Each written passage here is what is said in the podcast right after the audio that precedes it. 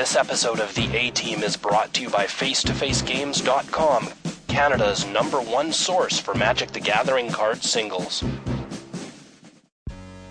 I've joked before that you know, the uh, my degree in philosophy and religion allows me to you know stay, stay calm and focused as I get mana screwed for the thousandth time. Like it's like oh well you know this too shall pass. You know. oh man. Welcome to the A Team Podcast, brought to you by ManaDeprived.com and 60cards.com. Check us out. In 2010, a crack magic playing unit was sent to prison by the DCI court for crimes they didn't commit. These men promptly escaped from a federal pound in the ass prison to the Canadian underground. Today, still wanted by wizards of the coast, they survive as podcasters of fortune. If you have a problem, if no one else can help, and if you can find them, maybe you can listen to The A Team.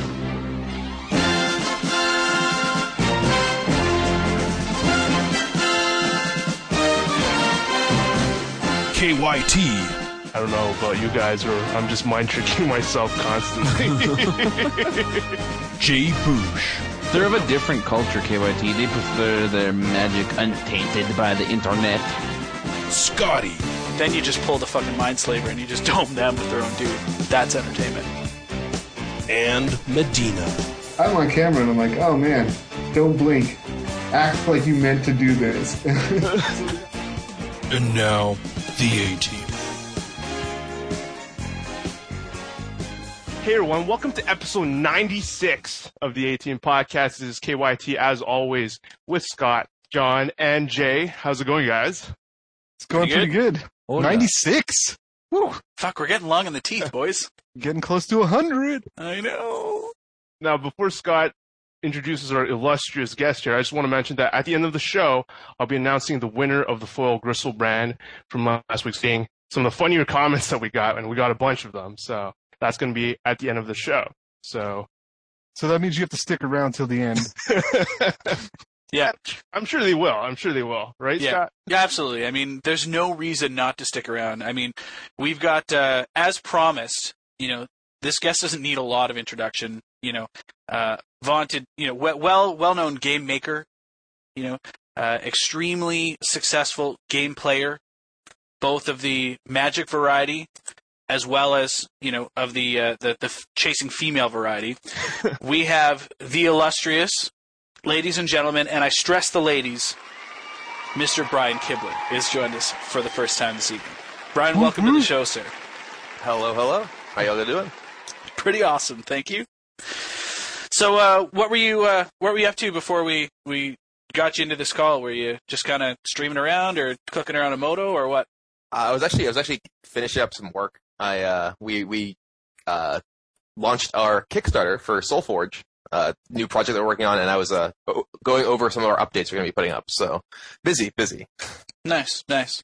So I want to take a few minutes and I want to kind of talk a little bit about you, the player, because this is sort of, you know, one of the first major, you know, podcast shows that I think you've ever done, right?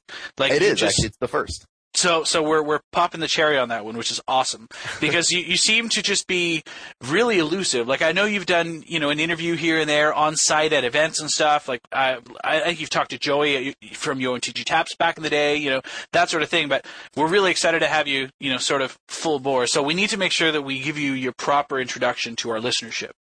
You know, for those of you that that don't actually just ask Kibler anything on his drunk streams.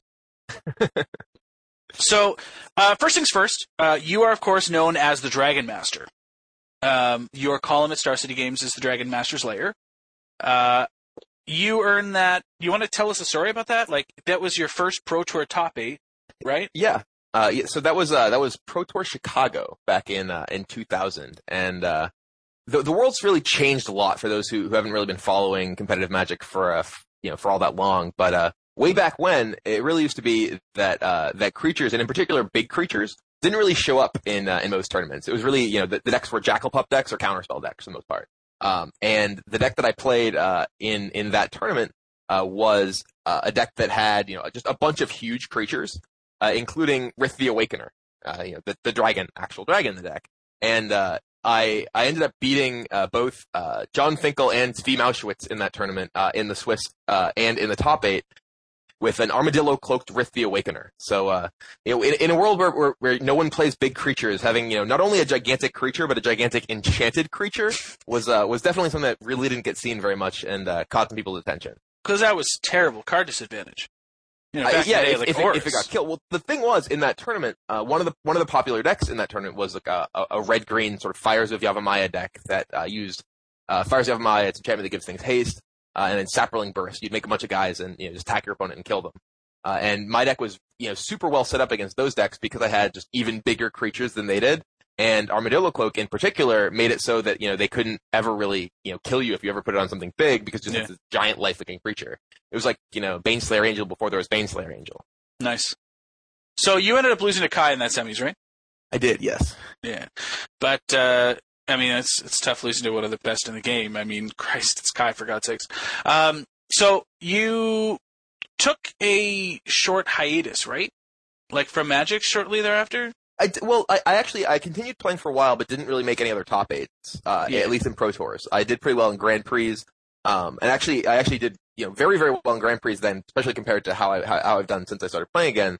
Um, and then ended up uh, pretty much stopping playing competitive Magic uh, when I moved out to California to uh, to take a game design job.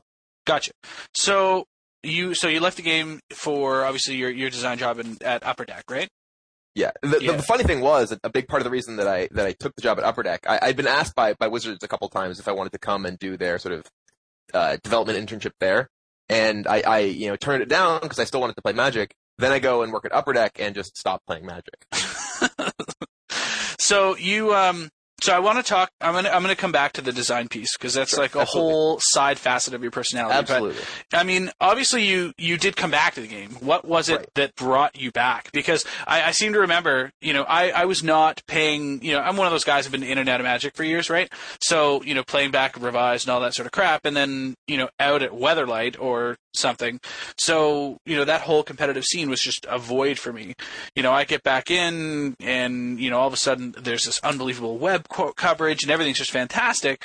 And of course, so like Pro Tour Honolulu, Shards is out, and you know this this shining face, you know this this this pretty boy, this not a Magic player guy, you know, is come forward and oh yeah, no, I'm coming out of retirement. You're like 20, um, you know, and and here I am, and I'm just showing up in Honolulu, and I'm fucking owning you with commons. Like, how the fuck did all of that come down, man? Like, give us the lowdown. What happened? Uh, How did I start coming come back? Yeah, yeah, and and bring So you back to Honolulu. It was crazy. Uh, it was uh, yeah, it was uh so I was going up to uh the Pro Tour in LA. Uh, and I think that's the Pro Tour that uh Antoine Ruel won, I think. Um but I, I wasn't I wasn't playing in that Pro Tour. I I up with some friends of mine, uh Pat Sullivan and Ben Seck, who many of your viewers may know. Mhm. Um we were driving up uh, and you know, I was my plan was just to go up and hang out and see people I hadn't seen in years, you know, because I had I'd been off the pro tour for a number of years, but you know, still a lot of good friends who were going to be at the event.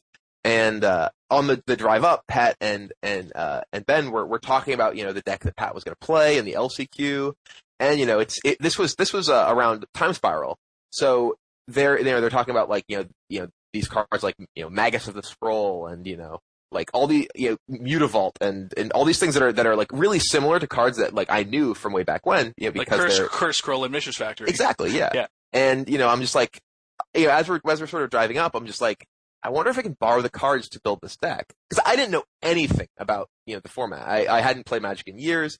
Um, but by the time I got there, I was like going around like you know talking to people. I ended up borrowing a bunch of cards from Jamie Park, um, and you know put together this deck. Went like four and two in the LCQ there, and know just totally hit the fire back. I was like, you know, I was watching like the PTQ going on, and I, I you know, I'd never seen a Lorwyn card before, and I was like, you know, asking people, you know, what the what the cards were legal, and like built this like four color like Doran command deck or whatever that I ended up playing in the PTQ on like Sunday or something, and went four and two in that as well. And I'm like, all right, you know, I want when, when's the next tournament I can play, and I, I want to keep playing this. You know, I'm, I'm, I've just I just missed it so much, you know. Yeah. And uh, and it went from there to just you know I started playing in some of the local like San Diego area PTQs, um, and then ultimately ended up uh, ended up winning one. Uh, it took it, it was a while before I won, won one because I, I I played in a bunch of them and, and I was still super rusty. You know, I ended up making a bunch of you know game and match losing mistakes uh, playing in the top eight to some of these events. uh, and then you know ended up winning a, a PTQ that I actually drove out to in Las Vegas by myself. Nice. I was just like, you know, I'm going to this PTQ. I'm going to go win this PTQ, and I won, uh, which qualified me for Honolulu. And then you know I made top eight in Honolulu, and you know sort of went from there. Yeah. So your your deck in Honolulu was was awesome. Like it just was completely under the radar, came out of nowhere, and you know just was so impressive to just look at on paper and go, "Fuck, really? I can build this for like thirty dollars." you know. I actually, So- I, oh, I I actually, uh, Uril the Miststalker, the like three color, you know, untargetable guy or whatever, he was selling for like twenty five dollars or something at the venue. I traded two Urils for my deck. nice. I played a, a Esper, uh, like an artifact Esper deck, like a, an aggressive, you know, we, we call it the Esper Stoneblade deck because it was Esper uh, Stormblades and you know just a bunch of aggressive creatures. It had like Aethersworn Canonist, which was super good against all the Jund decks with Cascade. Um, you know, just a bunch of uh, you know border posts and stuff for your mana. Uh, you know, there's all these super aggressive cards. It actually, uh, it was the first competitive deck to actually use Thopter Foundry, Mhm. um, and we actually. Uh, because the, the the M10 rules came shortly after Honolulu. Actually, on my like, I heard about them when I was flying back. And we were like, oh, this is the last time Thopter Foundry will ever see competitive play because there's no damage in the sack anymore. Well, then Sword of the Meek sort of Happened. found. yeah. I And guess you're wrong about that. ruined extended for the for the rest of us. Thanks, guys. I like that Uh, extended. so you know since since your return in honolulu right like you've been sort of at the front of some unreal fucking deck innovations right like that was that was a crazy deck that you guys came up with out in out in honolulu took everyone by storm Well, the You- Honolulu deck was actually that was pretty much all. Uh, uh, it wasn't. It wasn't me at all. That was pretty much all Neil Reeves, I think. oh is it Uh, we actually, yeah. I, I mean, I, I basically came to you know that tournament. Uh, you know, I'd been testing a bunch with Ben Rubin coming into that event, uh, but we were, you know, we basically had a bunch of different Jund decks like everyone else did. Mm. Um, and we showed up to uh, to Honolulu. We were staying in a beach house with a bunch of people, including uh, Gabe Nassif um, and Mark Herberholz. And, you know, this whole Man, what crowd. happened to Gabe Nassif? Where's He just plays been? poker now. He just plays poker. He's Why? really good at it, and apparently likes it more than Magic. So Really? well he, certainly- he there's certainly a lot more money to make in, in poker than there of is in course, Magic. yeah, yeah. he got inducted the same year that you did right That's correct. Yeah. Nassif Yeah. was in Hall And he just class. figured that's it. And then, he still he still occasionally comes to events. He was in Barcelona, um, Oh, okay. but I mean he doesn't really he doesn't really test or, or travel for uh, for events anymore. now to be fair like it's gabriel nassif we're talking about here right It is. Yeah. Testing for events, you give him a blue control deck. Like, how bad is this going to be, right? Anyways, okay. So, um, talk to us about Caw-Go.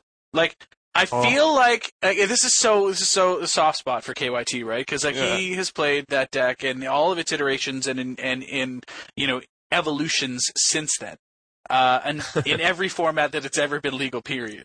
Um, but basically, like, did the so so I have to ask how this ties into the blame Kibler meme because did this like did you start this like is is this when that came up or was that before this? it's actually it's actually totally unrelated to that.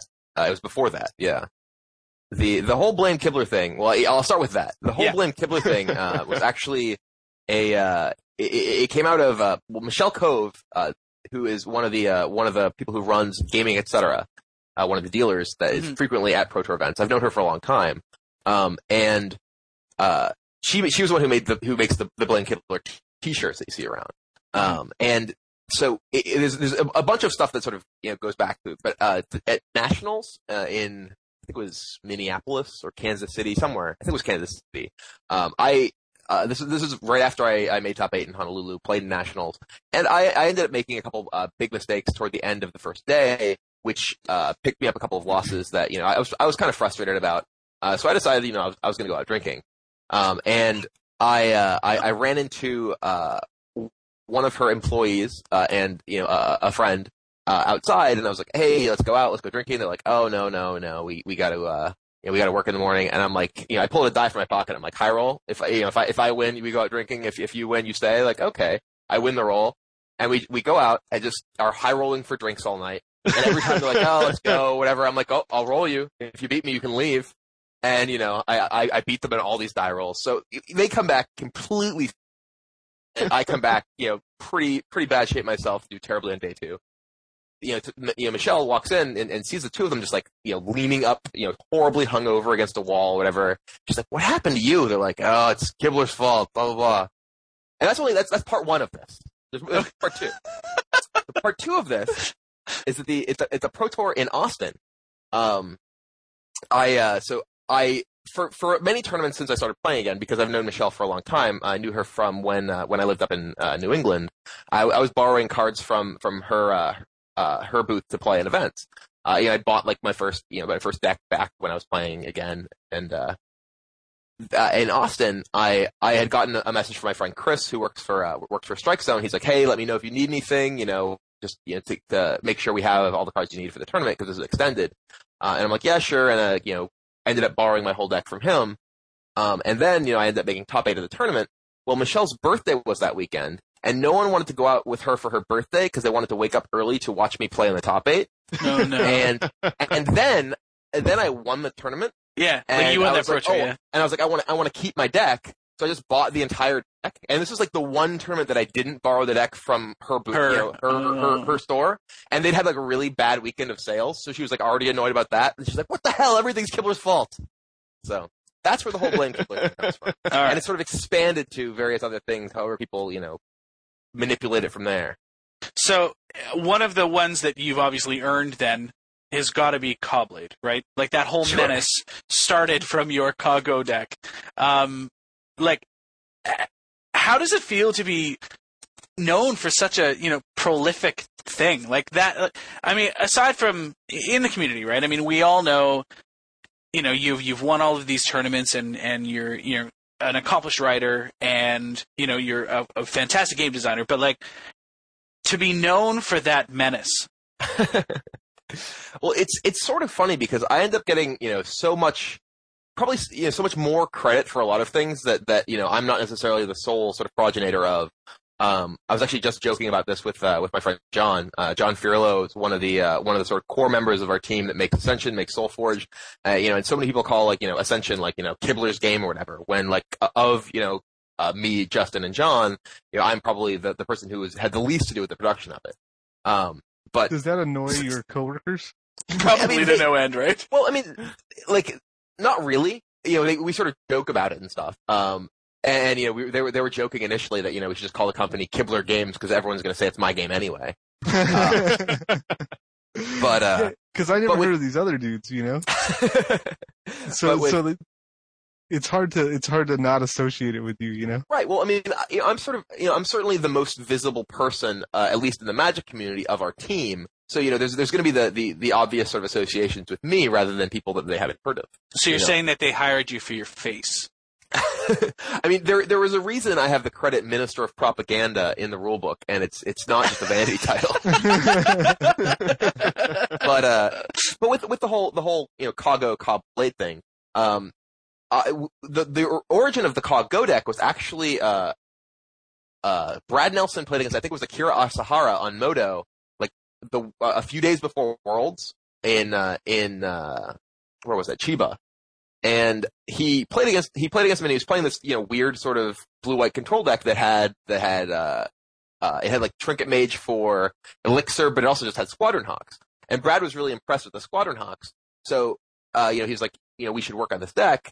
So Brad and I worked on the you know, Caw-Go and you know, found a version that we liked for Worlds. And I went 6-0 with it at Worlds. Yeah. Um, but I mean, the, the origin of you know playing Squadron Hawks in Blue White Control didn't come from me. It came from you know uh, the the Japanese player who Brad had played against on Magic Online. Then I got it through Brad, and ha- I happened to be the one who did well with it. And you know, like I can't, I you know, I was the one who sort of championed it after that fact because you know I thought the deck was really good, having played with it a lot, and sort of did a lot of tuning to improve it. But you know, I certainly can't can't take credit for the origin of All right. Paris, you know, I, I was again sort of championing Caw-Go, um, and I had been I had been suggesting that we should play Stone Forges and Swords in our sideboard because they were really good against control decks. Um, and uh, Wrapter, uh, Josh in, he was like, hmm, that that does sound really good. I want to try it out in the main deck. And as soon as we, you know, first Stoneforge Mystic for a Sword of Feast and Famine and connected with it, we were like, holy shit, this is insane. and that's sort of where the deck came from. I mean, like, you know, it, it really, it really was like, you know, as soon as someone actually experienced what, what that was like, You know, their their opponents just like look of utter horror and, and helplessness as they discarded all of their cards, being hit by a, you know whatever it was, as just all your lands were untapped. So I mean, like you, you know, obviously I was I was one of you know the sort of the, the people who were instrumental in the the development and creation of that. But you know, like as I was saying, you know, I, I end up getting a lot more credit, and a lot of people who are sort of uh, you know also had a big role in it. You know, don't don't really get uh, nearly as much credit because their name isn't out there so much. All right. So I have a uh, I I have a quick question actually regarding one of those crazy moments um, that you've experienced in the game that we all kind of had the capacity to share alongside of you. You know, with all of the innovations that have been made in coverage. So Sure. like, what exactly went through your head in the exact moment that Jon didn't block? Um, well, I, I was I was so sure that I had I had lost that game, and th- you know I was I was just like okay well you know I well I wasn't so sure because I, I figured he probably had something to stop one of my Galvan- galvanic blasts, and when I drew the third galvanic blast, you know I was just like you know oh well maybe I can actually win this game because I was so far behind. Um, and then when he didn't block, I was like all right well you know that just means that it's that's even safer for me to go for it. And then you know when my third galvanic blast resolved, I was like that really just happened. Like, you know, especially when I sort of look at like recreate what would have happened in the game when he when he put down his hand, I was like, why didn't you block? I'm just like, I, I don't, you know, it was it was pretty baffling, especially because it's Jon. You Yeah. know, it's not like I'm just playing against some you know random person who happened to you know make top eight or whatever. Like this is Jon fucking Finkel. you know, like he, he he's the person who you know back in the day people talk used to talk about you know the the FFF the Finkel fear factor. Yeah. You know, there's there was there was a story about when he was playing against someone, and this is a real story. It, I think it was in Worlds one year, and Finkel had Wandering Eye in play, which so both players like have to play with their hands face up. Um, and uh, Jon's opponent like drew a card, and Jon was just like, yes, you know, like making this like excited sort of uh, reaction to the card, and the card actually lets his opponent win the game. But he was so convinced that Jon's sort of little celebration meant that, oh well, Jon knows I can't win now, that he just conceded. What? Like that was that was the degree to which you know Jon Jon had like this sort of sway over people just by you know his the mere fact of being him. And you know this is the same person who didn't block and let me win the pro tour. So it, it was it was pretty sweet to say the least. so like in that moment, aside from the fact that you knew you had like the trip galvanic blast, like are you looking at him going like, did you have that moment where you go, fuck me, I'm dead. Like he's totally got it. I, I didn't just have it that once. I had it twice. I had it the, the game before when I had to draw the Whipflare. Yeah, no, that's true. I was just like, oh shit. I guess third place is pretty good. Then it's like, oh, we'll beat you. Did you give him shit for that after? No, I mean, in that sort of situation, it's. I mean, there there are so many things going through your head that that it's very easy to make a, you know a slight miscalculation. Like he he thought he was playing around Inferno Titan, and the, the chances that I have one of my Inferno Titans is substantially higher than than me having three Galvanic Blasts. um, but the way that the way that it actually works out, if you if you work through all of the possibilities, that even if I have Inferno Titan, he can manually get to tap me out and then just kill me in the next turn. So, you know, Inferno Titan doesn't end up doing it, and he, but he had sort of convinced himself that he needed to play this way because of Inferno Titan, um, to, to make sure he still had lethal. Um, and, but, you know, he could have, he could have still managed to maneuver in such a way that, that he kills me anyway. So he had sort of locked himself into a line of play and just didn't get out of it. I mean, that happens to, that happens to me too. So, I mean, like, you know, it's, it's clearly not something that I'm gonna, I'm gonna give him shit about. So is that sort of how you account for, I don't know, you're showing at GP Columbus, for example? Uh, I'm, well, I'm, to- I'm just trolling you. You didn't do so well.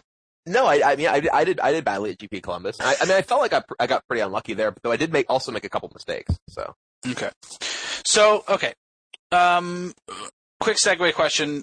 If you had a choice and you could play one format forever, like, is it constructed or limited? And which one?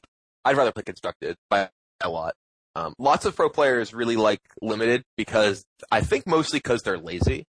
Um, Okay. because they- Suck on that, lazy pros. seriously though, like, most most people when you most pros when you talk about talk to them, they're like you know they don't like playtesting for for constructed because they feel like it feels like work. Whereas like playing a new draft every time seems more fun to them than just like grinding out a matchup or whatever. And I understand that, but like I find the problem solving element of building decks and sort of metagaming and constructed to be the part of Magic that I find most enjoyable. So, you know, I, I certainly would rather be constantly trying to find these new solutions than, you know, just drafting all the time. That, and that totally shows through as well in a lot of the deck choices that you make and how well you you commit to those choices, right? Like it's very it's not very often that we'll see you playing, you know, the default best deck unless it is leaps and bounds, you know, the best deck that is just doesn't have any other solution. Like I look at Caw-Blade for example, right? But I played Blue Black Infect during Conflict. I guess there's that too, right? Like, yeah, that, that that's true. That wasn't necessarily because I thought it was better. That was because I was just like you know trying to find solutions. So, Yeah. But I mean, like your love of uh, investment in Daybreak Ranger is well documented. So, um, okay, so ultimately, Yeah, people what a mistake that was. not like Delver is like clearly the best card. Uh, okay, so so obviously people make the game, right? Like, I mean, y- you came back to the game for people. You came back to try to win your shot at the Hall of Fame, right? Um, who are some of your favorite people that you realize you missed the most coming back to this game, or or that are your favorite people today that you've met through Uh, this? Ben Rubin's probably the person who sort of had the, the most influence on me, um, sort of in my earlier time in the Pro Tour. We- worked together a lot, like both before I started playing again and after I uh, after I started playing again. Um, and you know, Ben and I sort of tested pretty much solo together for you know a lot of a lot of events. Um, and you know, it, it's a bummer to me that, that he's not playing anymore because he's uh, he's down in Curacao. Um, but you know, he was he was definitely a, you know, a big uh, he, he he lived in San Diego too, which is actually really interesting because when I started playing, when I you know played with him before, he lived in California and I lived out in the East Coast. Um, and then I actually was able to like you know test with him uh, in person more, which is you know which is also really cool. A lot of people who I you know had been really good friends with uh, years ago when I started playing or when I was playing. Uh, really don't play that much anymore, and you know it's, it's sort of a bummer. Like you know, it's it's great that Jon's back because you know I've, I've I've known Jon for years and years and years. That's Jon Finkel. Yeah. Uh, Oh, I thought you were uh, talking about me. well, and uh, uh, like Bob Maher, uh, you know, used to hang out with him a lot at tournaments and everything, and now I pretty much you know see him at conventions doing business stuff uh, because you know he's he uh, is a works rather owns distribution company, and we you know we do do business with them. Yeah. Um, I mean nowadays, you know, uh, I I really like hanging out with like LSV, Dave Williams. Um, Dave's been a friend of mine since we were like 15 too. Nice. So I mean, like it- it's it, Magic just has such a such a broad you know scope of just like awesome people. I mean, pretty much all of my best friends I originally you know met through Magic. All the people who I work with now I met through Magic. Yeah. Uh, so I mean, it's it. I, I don't really know you know what the hell I'd be doing if it weren't for Magic. So you obviously are writing for Star City Games, and as soon as you came back, that seems to be sort of where you settled, uh, you know, with your premium gig. Uh, and yet you work with uh, all of Channel Fireball as far as testing team goes. Now, I know that you know before Star City Games put out their whole blue black, you know, team split, um, and you know everybody was working as one team, uh, you know, here in the states, but you know with the odd Juza and stuff like that thrown in. But like even now, Star City Games put out their their blue and black teams. You're still playing with the Fireball guys. Is there you know maybe something going on? Like I mean, are you look, riding out a contract here, or like what's going on?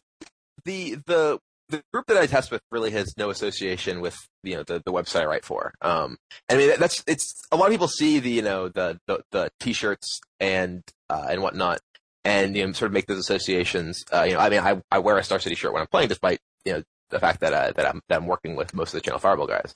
Um, and I mean it's really it's really uh, as far as the the writing and sponsorship stuff goes, uh, it's really just a business decision. You know, I'm I'm I'm I'm sticking with you know Star City. They they've been really good to me. Um, and you know Pete's great, and they they're you know they treat all their their writers or, or at least me. I can't actually speak for all the writers.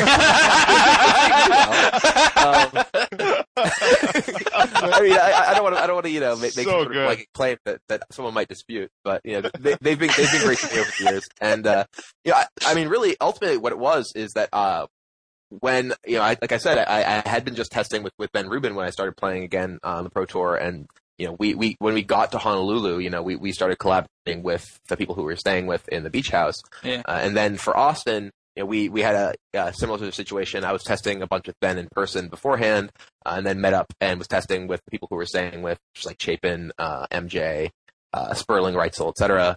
Uh, Yeah. and then basically once once Ben moved, I just didn't have anyone to play with. Um, and I, you know, was sort of reached out to Luis, uh, you know, wanting to have a group to test with. Yeah, you guys all lived fairly close at that point, right? Like I mean, it's all California. Yeah, well, I mean, I, I live in SoCal, they live in NorCal, so you know, it's there's there's a, there's a pretty uh, a pretty substantial you know distance between us. But uh, you know, I I was curling in Reitzel and had had worked with them for you know previous events, um, and they were you know they they had been working with uh with the Channel Fireball guys. You know, we we were we were successful and you know continued to continue to test together. Um, recently, you know, particularly in Barcelona, you know, that sort of has has fallen apart a little bit. Um, you know, and, and uh, there, there were some sort of questions about you know what the future of the, the team was going to be, but uh, you know, right now I don't really have any plans to change anything. Okay, okay. Um, we've talked to some of the members from Channel Fireball. Uh, we've we've had actually quite a few of them here on the show. So you know, most notably, you know, Tom Martell, you know, and uh, Owen, Tom Martell, jeez. Pa- Paulo would probably be most notably, right? Paul, Paulo, right? Oh, Paulo's less notable than Tom Martell.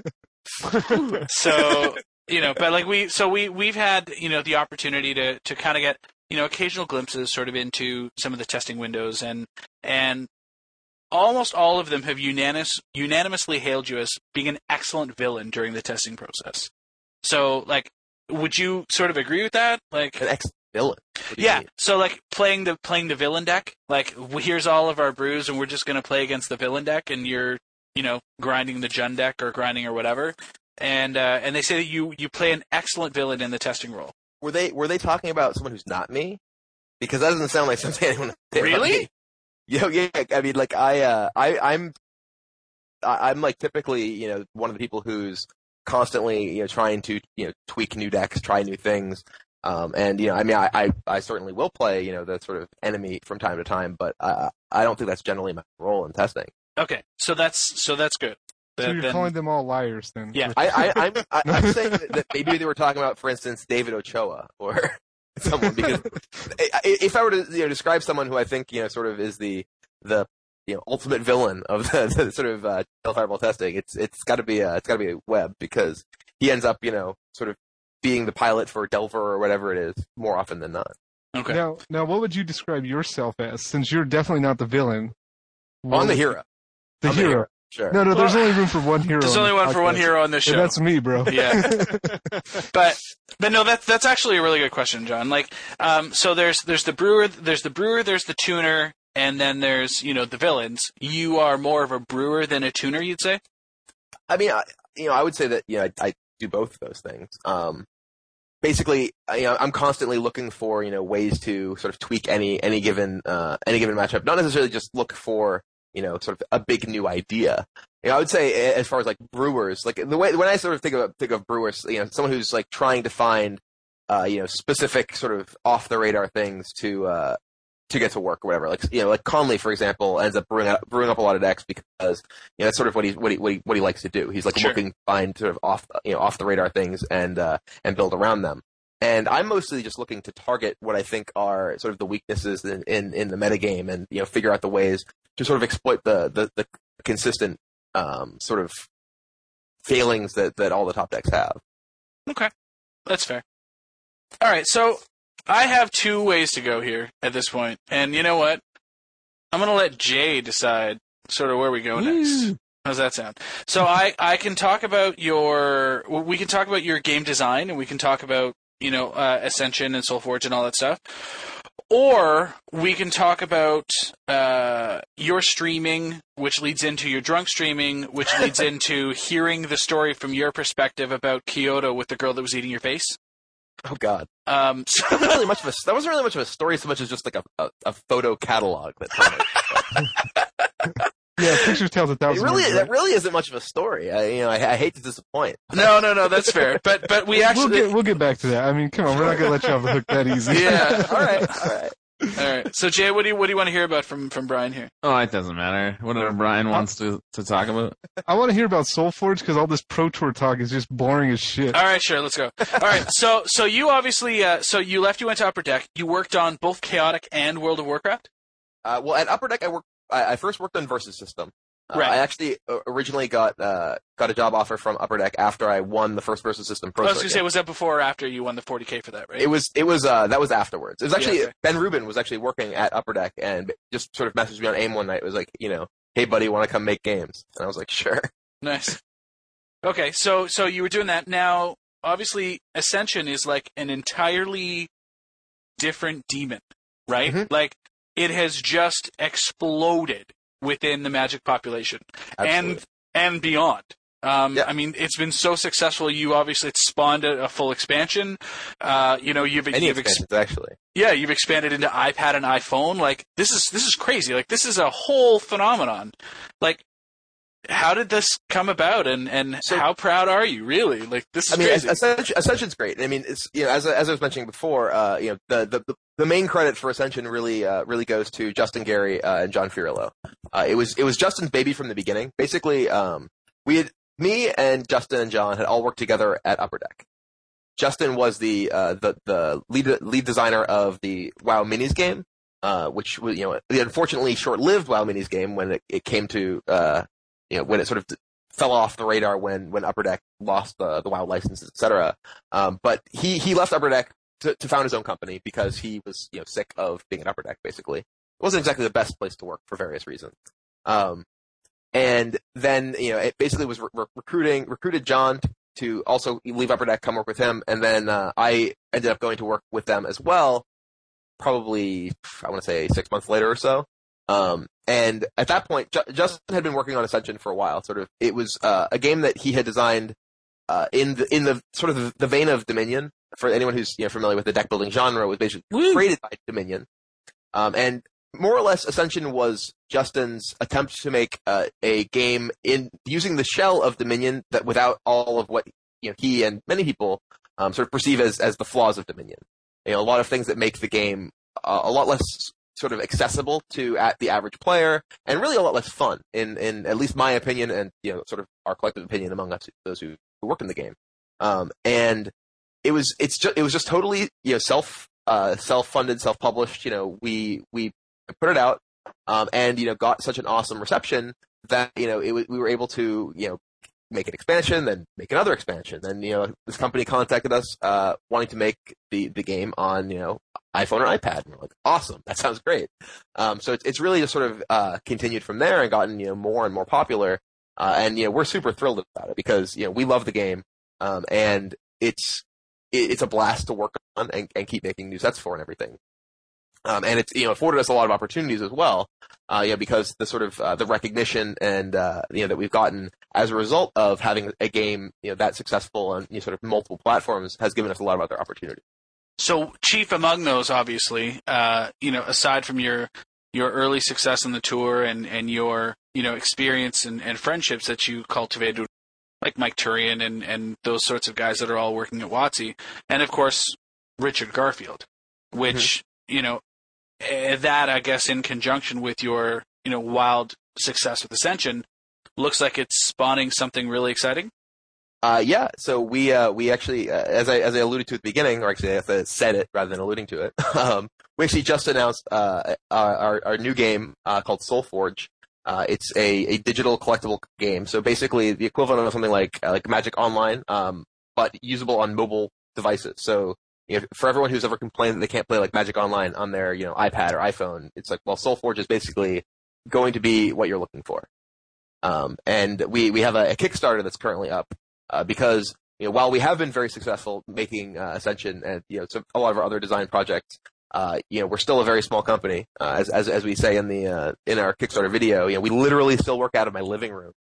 So uh, you know it, it's it's a, a pretty ambitious project, and you know we're we're looking to to try and get some help funding it via Kickstarter. So. Nice. So, what else can you share with us about the game or the concept? Uh, I mean, like Uh, a lot actually. Yeah, we, go we, ahead. we've we've we've now pretty much announced everything. So uh, I, I, it's funny because this has been this has been the, really sort of the big exciting thing that I've been working on for the past year. Um, and you know, I, I I've alluded to it a few times, you know, in, in, in various conversations and things, and I've always I've just wanted to talk about it, and especially as it's gotten closer and closer, you know, I've wanted to be able to talk about it a lot. So it, it's great to actually be able to discuss specifics about it because you know I've been super excited about it for a long time. Um, but basically, it's it's a a, uh, a game that's it's specifically designed to be played uh, digitally and and mobily. A, a game like you know again sort of like Magic Online to make a comparison. Uh, Magic Online isn't a game that's really made to be played on a computer or you know on, mo- on a mobile device at all. Uh, it it has a ton of uh, a ton of baggage that associated with the fact that it's it's Magic that's a game that's meant to be played with paper cards. You know, all the things like priority passes and you know the various all the various like little timing things that you need to be able to do that are really obnoxious to do in the computer. Um, that you know, if the game were specifically designed for you know to be a digital game, you know these just wouldn't be things that you did. Uh, I actually we actually started working on uh, a digital game, uh, you know, con- concept years ago at Upper Deck. So I thought about, you know, that, that really got shelved and never happened. So I, I thought about, you know, the, the, the important elements of having a successful digital game a lot. And the sort of things, you know, okay, well, if I were to make a, you know, a physical game versus a digital game, like what would I do? Um, and one of the cool things in SolForge, uh, the sort of the, the core mechanic of the game, uh, is that cards transform. And the fact that, uh, you aren't actually playing with physical cards. You're using these sort of these, these you know digital representations that uh, you know can do whatever they want because they're not you know a physical piece of paper that you have to shuffle into a deck. So when you play a card in SolForge, the basic mechanic, let me let me sort of break it down from the beginning. Each player has a deck of 40 cards, and at each turn, each player draws five cards. So sort of like in, Ascension, you know, you'll you'll draw five cards a turn. Uh, in this game, you play two of them a turn. So you'll have a, a hand of five cards, and you can choose and play two of them, and the, the rest go to your discard pile. Uh, every turn you're drawing five cards and playing two, and every four turns you reshuffle your deck and you draw again from the new pile.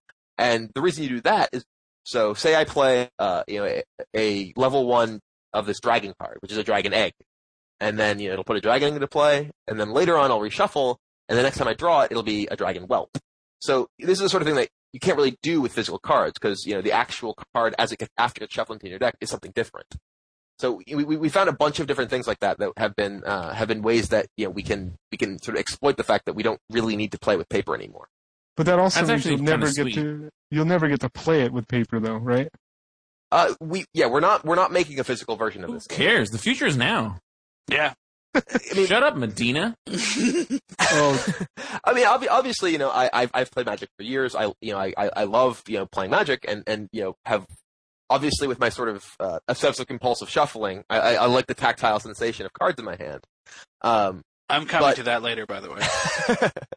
but, uh, you know, this, this, it lets us do so many cool things. Like, imagine if in Magic, you can have a card that was guaranteed to be in the top 10 car- cards in your deck every game. You know, say it was a keyword like reliable. You know, you, you can't do that in a physical game without some sort of, you know, ridiculous, like, weird, okay, you set this aside, now you shuffle your deck, now you roll a die, and but in this game you could just do that. Cards like Illusionary Mask and Magic, that, you know, like, you, okay, well this is supposed to be secret, but it can't really be secret because the game has to be able to track this. You basically need third party arbitration. You can do that in a digital game. You can have stealth. You can have, you know, also, you can have like traps that go in particular places that your opponent doesn't know about. oh, Like all these things are things that you can do in a digital game that if you had a, a physical you know version of that game that you had to try and figure out how you were going to handle them, you wouldn't be able to do. So you know we're we- we're really using the, the the digital space as best we can and sort of taking advantage of all these really cool things that we can do that wouldn't be possible with a physical game. Wow. blew my mind. Just blew my mind. so um, so when when did you released all this information about the SolForge, I haven't looked at any of it. I'll be honest. Um, I- I mean, you're just kind of piquing my you're you're, you're piquing my interest right now. I'll tell you the Well, truth. good, good. Yeah. Yeah, actually, I, I have to be honest as well and say that I really was like before, and now I'm like, ooh. so and I've I've played a lot of Ascension on the iPad. That's actually pretty much the only place I actually play Ascension. Is where I learned how to play, and uh, and I love it. So um, when can we get this game? right now we we are in the we, we have uh, like physical prototypes of the game. We've done a lot of the initial uh, some of the initial programming for a uh, a demo that we're going to have at gen con. Um, so we're going to have a playable demo at gen con and at pax prime in seattle. Um, but the game itself uh, it, you know is uh, is you know sort of off in terms of actually being you know fully programmed we have you know these these these bits uh, and pieces that we're able to show you know that of these specific vertical slices of the game um, but you know, we we are. I mean, the reason that we're on Kickstarter is because you know we we need to to be able to uh, raise the the resources to actually get this game programmed. You know, we we are game designers. We're not programmers, and uh, we, you know, we're we're looking to the the community to uh, help make that happen. So, in addition to you know all of the fantastic access that we're going to have to the game, there, you guys have also kind of thrown out some rewards as well, like for people that pledge certain Yeah. thresholds. So that's, I mean, that's pretty much the way Kickstarter work. Kickstarter is a, a, a crowdfunding site where, where people can, uh, can contribute some amount of money to make a project happen. Um, and they get some sort of reward based on, you know, what they contribute.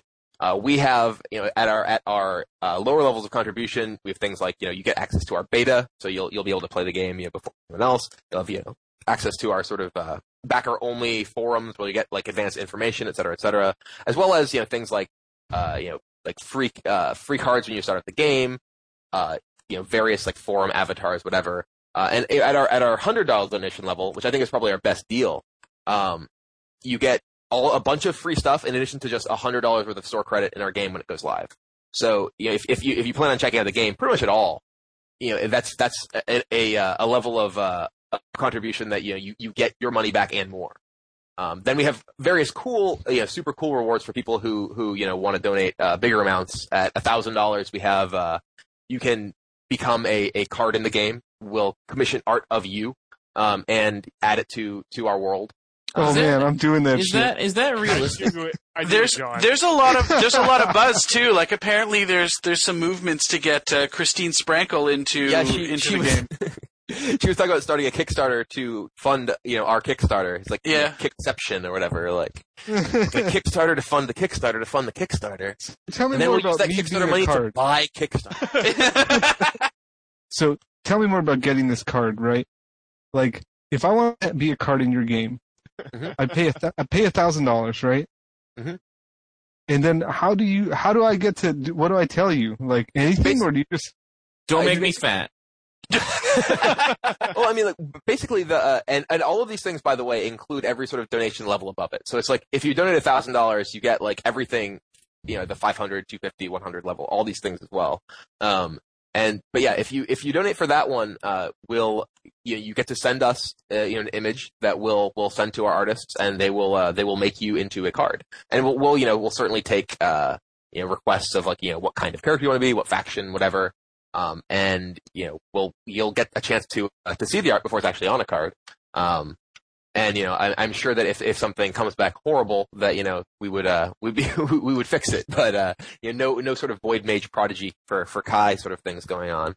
But uh, but yeah, so I mean, like we you know we we wanted this to be something that that, that people you know feel really good about, and they they you know they think is really cool that they get for donating. So oh, that John- sounds awesome. John, you have to you have to be the single top donator. Yeah, see, I don't know Well, if yeah, you're that- aware of this. So, so there's there's some really sweet ones when you really get up there. So, as as yeah, as you go up there at, at, at 2500 we have like a a, a reward where uh, people can have dinner with our team and uh, Richard Garfield at uh, Gen Con next year. Then at uh, at $3500 there's actually a, a level where you get uh, magic lessons with me. This, so, if anyone was ever wondering, okay, if if Brian Kibler as an escort had a price, it's about thirty five hundred dollars. Well, it's actually it's actually you get every level below that. So it's a 1000 from that. So if you want to, you know, sort of count it directly as that, yeah, sure, whatever. You can you can buy me for $3500. Go for it. There you go. So, Uh, but then at the at the five thousand level, uh, well, you get to fly out here and uh, and design cards with us for one of the upcoming expansions. And then the, the ten thousand level is that we will make you into a major character in our storyline for SolForge. Uh, so you know you'd be basically a, a character that other players would interact with uh, over the course of the story. That would be you know character fashioned after you and everything, or someone you want.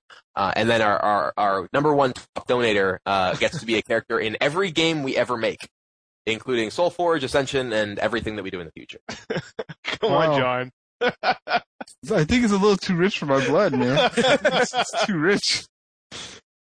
I mean, like, like that's, immortalized forever in everything.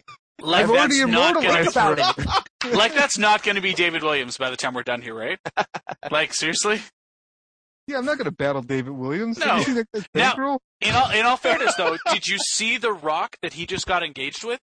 Oh. No, I didn't. Holy crap! That thing could like sink a ship. It's huge. I don't pay attention to stuff like that. I'm a guy. Yeah. Well, he posted it on Twitter, and you got to give him the congrats, right? I don't know if you've met Yeah. Scotty Mac before, but he's a traditional guy, which is to say that he is a modern woman. oh man. Wow. So yeah, I I would like to uh, I'd like to promote this by uh, twittering about it. SolForge. I Yeah, I so much want to click on this play button. So wait, it's Sunforge or is it SolForge? SolForge, S O L, but I mean soul as in like you know the the soul for sun, Okay, cool. not soul as in like you know someone's spirit or whatever. So, speaking of spirits and souls, this has nothing to do with that. Um, the question that I have, and this is probably a question like a lot of our listeners have. So you're a game designer, right? That's true. How do you get to be that?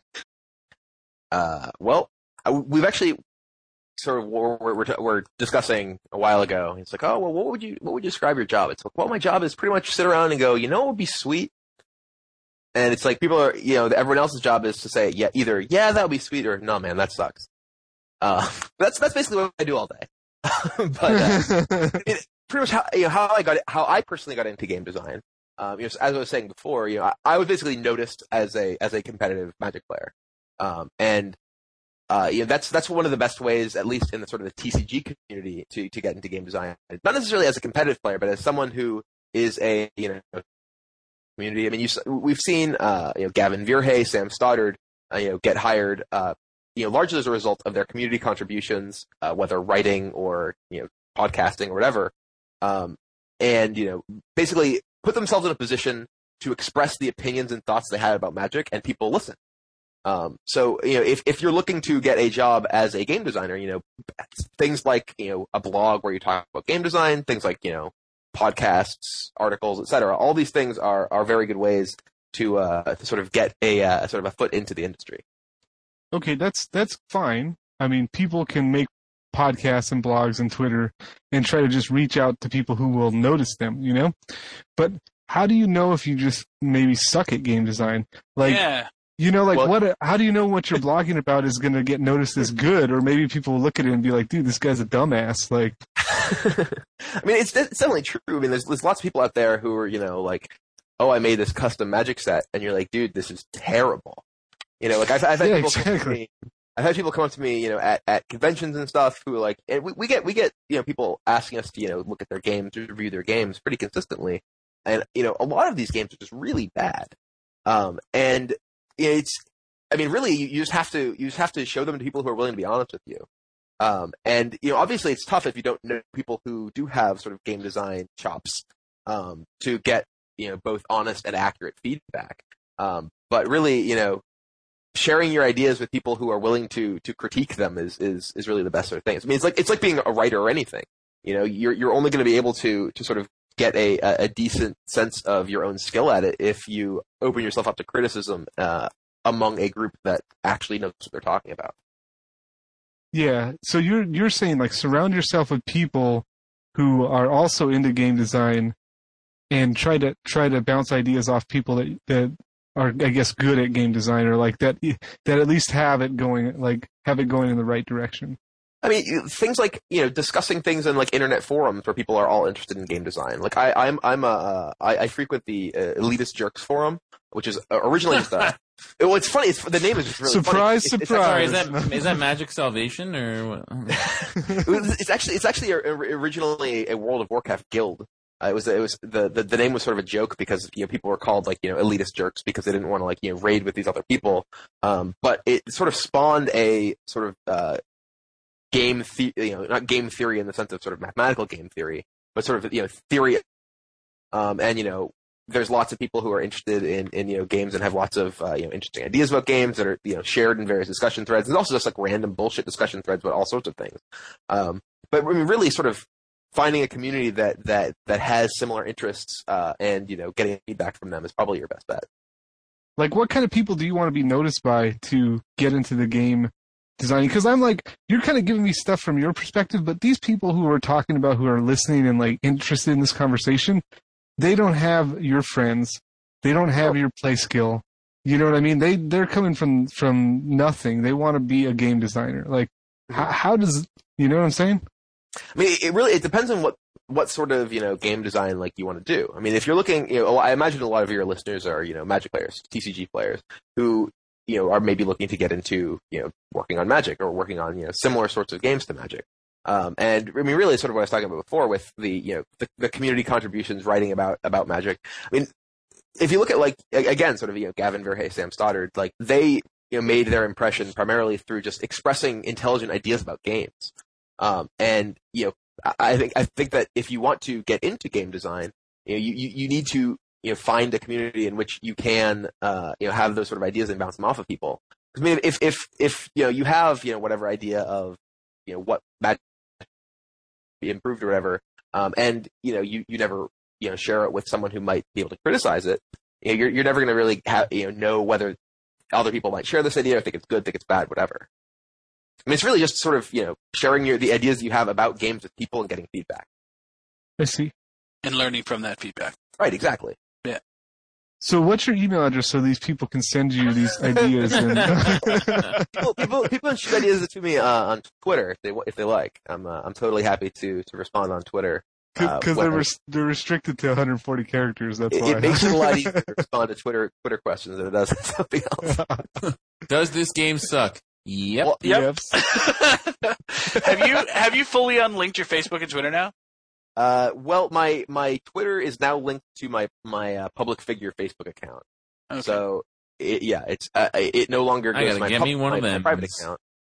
Yeah, it, it's it's uh, interestingly, I, I still have like tons of people who follow my my personal account. Um, and I like accidentally posted something, you know, just some link publicly at one point, and got like 150 comments on it. I was like, oh, oops. It was like, yeah, it, it ends up being sort of a deluge sometimes. What what Okay. was the link? It was Did actually uh, it was actually something about the whole Chick Fil A situation. Oh, oh, nice. Which So for the Canadians that are listening is not Chick Fil A. Chick Fil A. F FYI. Chick Fil A, huh? Like, in Canada, we don't have Chick Fil A, so we all call it Chick Fil A, not Chick Fil A. Just say different things because it sounded like you said the same thing. God damn it! Oh man. So yeah. So sometimes you forget that you're talking to like thousands of people. Is what you're saying? Sort of, yeah. I mean, like, I mean, it was totally unintentional. It was, I was just, you know, posting something, you know, for you know my friends because I mean, uh, it's, you know, as as someone who, you know, is is something of a of a public figure, which is still sort of weird to me, even after you know however many years of you know playing Magic and whatever. Um, you know, I I end up uh having to sort of separate you know my my sort of personal and and and, and private life, and you know, I, I actually originally the, the whole sort of impetus for that was uh, you know, I, I posted a picture uh, when I was like at uh, at a pre-release um, of uh, of you know a, a female player, uh, and there got like tons of you know like uh, you know really sort of rude comments, and then uh, yeah, it, that all were instantly deleted when I told people that I'd be blocking them. Um, and you know, I was just like, you know what, like I want to be able to use my Facebook like a normal human being, as opposed to trying to you know like wade through all of this bullshit. Now, it also should, you know, everyone should be aware this was the most recent Geordie Tait esque, like, crusade source.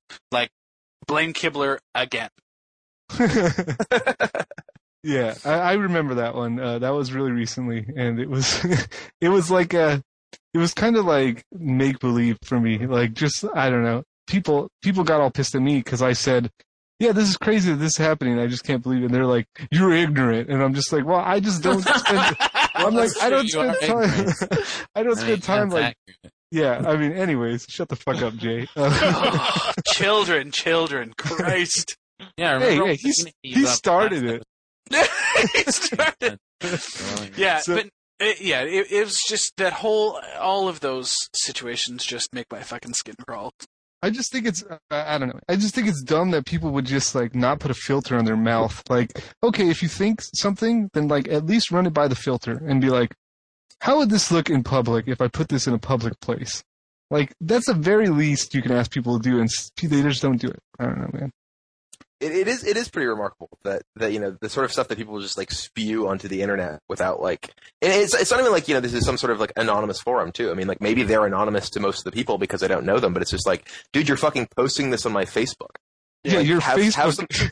I- eh, I mean, my, my like my resp- one of my responses is just like you know have some fucking respect, and it's just like whether and you know Sam Black responded. He's like the great thing about that is like you could mean respect for you, respect for her, respect for themselves, respect for any sort of modicum standard of decency, and it would all stop them from actually posting it if they had any of it, Yeah. you know, any one of those.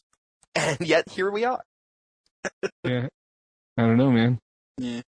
So speaking of people spewing random shit up on the internet, um, Jay, so what do you think? You st- you s- Sprinkle. you stream a lot, right, Brian? I do. It's true. Yeah, you've uh, you know, you are very regularly popping up on my iPhone because I I do follow your stream on my Twitch account and and you're very regularly popping up. Oh, you're streaming, streaming again. BM Kibler streaming. so, um, you have undoubtedly um, accomplished the most, the first viral stream in the Magic community. Um, there was uh, the one night that you decided to come home drunk from wherever and start some drafts. And I think it was about a three hour stream. I don't know how much of it you fell asleep through, but like, can you talk to us a little bit about sort of what motivated you just be like, yeah, fuck it, let's go, and then talk to talk about the response afterwards because they're epic. Well, I mean, there's actually been a couple of these. There's, I know. there's the, the original one, but but yeah, basically, I, I was out at uh, I was out at a club. Uh, I went to go see uh, Above and Beyond, uh, like one of my favorite uh, trance acts, and I come back from from the club, and I'm like, you know what? I'm not really all that tired yet, so I'm just gonna have a couple more drinks. And you know, well, uh, this is actually you know not long after I had pretty much started streaming, um, and somehow it seemed like a good idea at the time. You know what? The world needs to see this. You know, like online. Why not share it with everyone? You know? And uh yeah, I, I you know, I jumped on my stream, started playing around, like ended up like, you know, playing against like Brad Nelson. Uh you know, he he like came on and was like, you know, trolling me with some like Slayer of the Wicked deck when I was playing some deck with like uh uh Daybreak Ranger. He was just like Mm. playing a Slayer of the Wicked deck to just kill all my Daybreak Rangers. And I was just no, like, it was you the, it was that other creature, the two drop that. Uh, know- it was both. He had both of them. oh, the Elite Inquisitor. Yeah, that's he actually he actually yeah. had an Elite Inquisitor and Slayer of the Wicked in his deck just to troll me. You know, and, and obviously it's very effective trolling me because I'm, I'm hammered at this point. Yeah, and he was good. I remember this. You were getting uh, pissed off. You're like, And yeah, and I'm like Seriously? yelling at the you know at the screen and like at, at one point I was like I was like talking about how you know Thrun was obviously the last troll because look at him how how could he get laid? Oh my god. So, and you know I I you know people people's response was just was just you know it was it was it was very popular to say the least. People were like, "Oh my god!" Like you know, like get around, uh, and that was yeah, that was really you know one of the first times that like yeah, like you were saying, you know, that, that I've I've seen people really like linking to recordings of streams because I mean you know streaming streaming's cool, streaming's fun, uh, but I mean like individual streams are rarely all that memorable specifically because you know you're playing some magic, and you know while while there may be you know some some interesting things that happen, you know these these aren't really sort of uh, you know like Super Bowl moments or anything that are going on. People aren't going to go back and rewatch them most of the time. But uh, you know, I, I think that this was you know a a, uh, a different sort of moment for most people. So I remember I stumbled upon it. Uh, I was just like editing and working and stuff like I always do late at night, and I wasn't sleeping. I was just like cruising, and then you were like streaming or something like that on Twitter, and I'm like, what? I'm like, I'm gonna get in here and just watch some Kibler while I'm like working, and all of a sudden, like I'm listening to you talking, I'm like, oh man, Kibler's drunk. And, and I'm just like watching you play, and you're like, you're like, seriously, you're not gonna win. You're seriously not gonna win. And, you just, and I'm just like, I'm like, this is freaking gold. So I started like, like putting on Twitter, like, oh my gosh, Kibler's drunk and he's streaming right now. It's awesome. and uh, yeah, that was one of my first introductions to streaming because like I really um didn't use streaming, and then you were on there, and I was just like doing stuff. And I'm like, oh, whatever, I'll watch your stream, you know.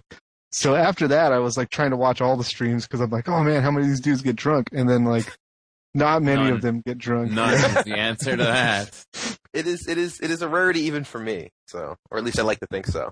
So you uh, you recently had a stream uh, during the the last two weeks of cube drafting, where you uh, you weren't alone. Yes. You uh, you were entertaining a, a lady companion. Uh, yeah. Ooh.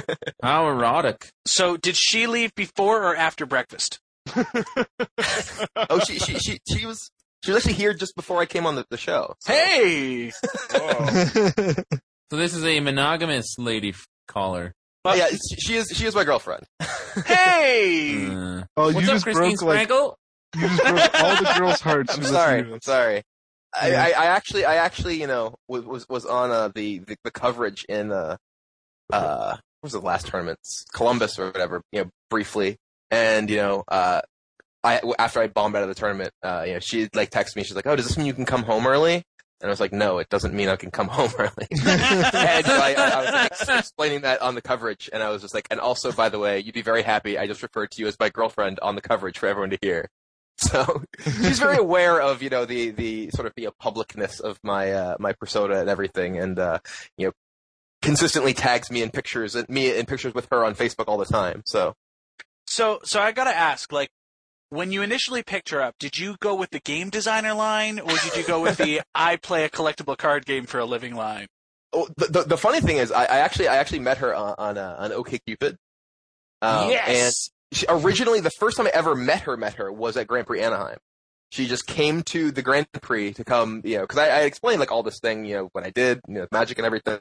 And you know, I, I was like really busy traveling tournaments and stuff. I'm like, well, you know, I'm around this weekend, but I'm going to be at this tournament in Anaheim. And she came, she came by Anaheim, um, and you know, hung out with me after I lost. She actually came like right when I made top eight, which was pretty sweet. You know, it's like, hey, you know, here, like, first impression. I'm awesome at this. I am so the best. And then, and so, and like, then- while, then I- while you're talking to her, What? while you're talking to her, like guys are coming up to you, right, and being like, "Hey, congratulations, man!" Right, all that kind of stuff's going yeah, on. Yeah, it, it was it was definitely sort of you know people coming up to me asking me for my autograph and stuff, and she's just Uh. like, "What? This is such a strange world." Be oh man, that's awesome. so good. Yeah, okay. That's awesome. But yeah, so That's funny. Uh, when I was in, uh, I went to the only the only magic tournament I went to with my wife was Nashville, Mhm. and uh, I went there, and she wanted to come see me play. So like she was there with, with one of my other friends named Leah, and uh, they both came to the tournament site. Like after I had already like got in, like went myself, then they came to the tournament site looking for me to watch me play. So they start asking people like, "Hey, uh, do you know where Jonathan Medina is?" And people are like, "Yeah, I don't know who the hell that guy is," you know.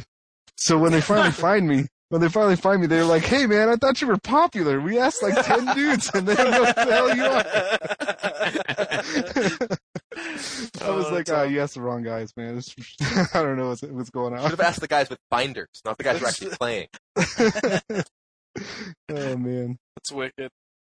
So, uh, you obviously have made uh, some good strides this year in terms of successes. You are the leader of the U.S. team for the World Magic Cup. Um, you were, uh, you know, the number one seed after, uh, you know, in the states. You have a, an unreal team, right? Or at least most of an unreal team in front of you. Um, have you guys started testing yet? Have you started looking at any of this? Like, where are you at with all of that? Uh, we we have a, a Facebook group that we, we discuss stuff on. We haven't we haven't really started doing much testing yet. Uh, you know, M13 just came out of Magic Online, and we're all sort of scattered across the country. Um, so you know, we haven't really had any chance to test uh, together yet. Uh, but we certainly have plans to to start testing on Magic Online really soon. Nice. Modern obviously is a big piece of that.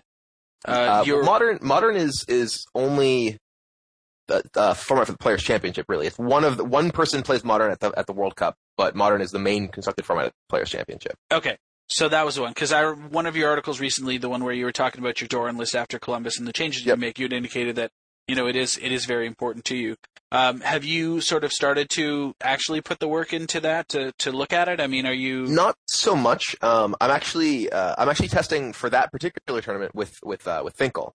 Um, oh, nice. the the sort of the, the testing arrangements for the Players Championship when uh, half of the tournament was our existing test team was a little awkward Mm, because you know certain people were like, well, you know, I don't want I don't want to like you know to test with half the tournament because it'd be it'd be just you know lame like, and then other people sort of you know had the the the you know perspective that basically you know they thought they you know they might do you know more work to on these decks that other people you know they they'd be then giving to other people who are going to beat them yeah. and you know that that is that's one thing in a you know a 300 person field is something totally different in a 16 person field. Mhm. So you know we we ended up just splitting up into into various groups, and uh, I uh, I talked to John, and uh, I am flying out from um, Indy uh, after after the World Magic Cup, staying at his place in New York for that week, then going to the Grand Prix in Boston, then going to the Players Championship. That's awesome. Of all people to work with, that's fantastic. So yeah, yeah. I mean, John John also didn't really have anyone else to work with because none of his none of his usual you know test team was qualified. So Mhm. you know he was definitely very receptive to the idea of uh you know getting together and uh and breaking it. Sweet. So, um, I, I've just a couple randoms. Can you recount for us? Well, no, I'll just ask you first. The, the, the glaring, you know, one on the wall. Why is why have you taken until now to do any podcasts? Like, are just none of them worth your time, or do you just have nothing to say? Like, well, none of them but one. I mean, frankly, I'm, I'm I'm really really busy. Um, I you know I I have my commitments with you know game design, then testing for tournaments and everything like that. That takes up you know a lot of my time. Um, and uh, you know I've gotten various offers that have conflicted with you know times that I'm traveling and things like that. And I mean, I mean, honestly, just it hasn't been a priority to me to um to really you know make a point of getting out there for for you know the podcasting community. But I mean, you know, to be to be perfectly honest, one of the big reasons I agreed to do this is because you know SolForge just announced, and we wanted to be able to to share some news of that with the world.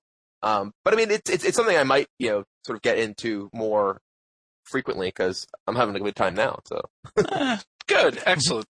I mean, you could retire on top if you wanted and not do anymore. I wouldn't. I wouldn't be opposed to that, but But yeah, I mean, uh, you know, it's as I was saying, like I I'm re- really busy. It may seem like you know oh, I'm just streaming sometimes or whatever. Like you know, I obviously have time.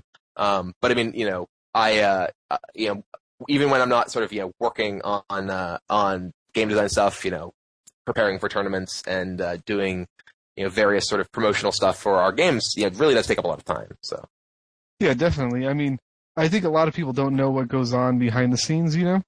If they see you like on Twitter or something like that, they're probably just not understanding that there's like infinite things going on, you know? well, to Yeah, a lot and- of people and- too, like they don't understand that this is probably like uh like your job, right? Like it's it's it's still kind of is a new professional gaming is still like a new thing in the world. Yeah. You know what I mean? And I mean, the, you know, I, I sort of split my time. You know, when people are like, "Oh, you're a professional Magic player," it's like, well, you know, I I write about Magic, you know, additional sort of job on top of that that takes up even more time. So you know, the the, the combination of the commitments ends up uh, really leaving me with uh, not all that much time. You know, like I during the week, you know, I, I basically spend you know one night writing an article, one night making a video. You know, after after getting done with work, and uh, you know, I, I definitely cherish the time I have to just sort of relax. so I usually spend that time streaming instead. Nice.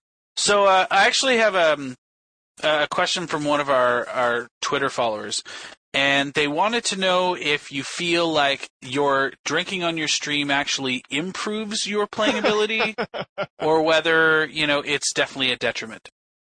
Well, um, considering I clicked through my first turn once, uh, not not even like F six through my first turn. I actually just like clicked every Just phase. click the button.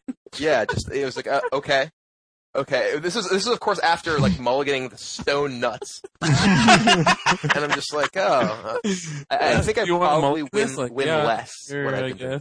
Probably Okay. a little bit less. It's your All main right, all right. phase. Like, oh, So- okay, that's nice. It's like yeah, I'm, I'm aware there's a main phase. You don't just tell me twice. Yeah, tell me all this. Come on.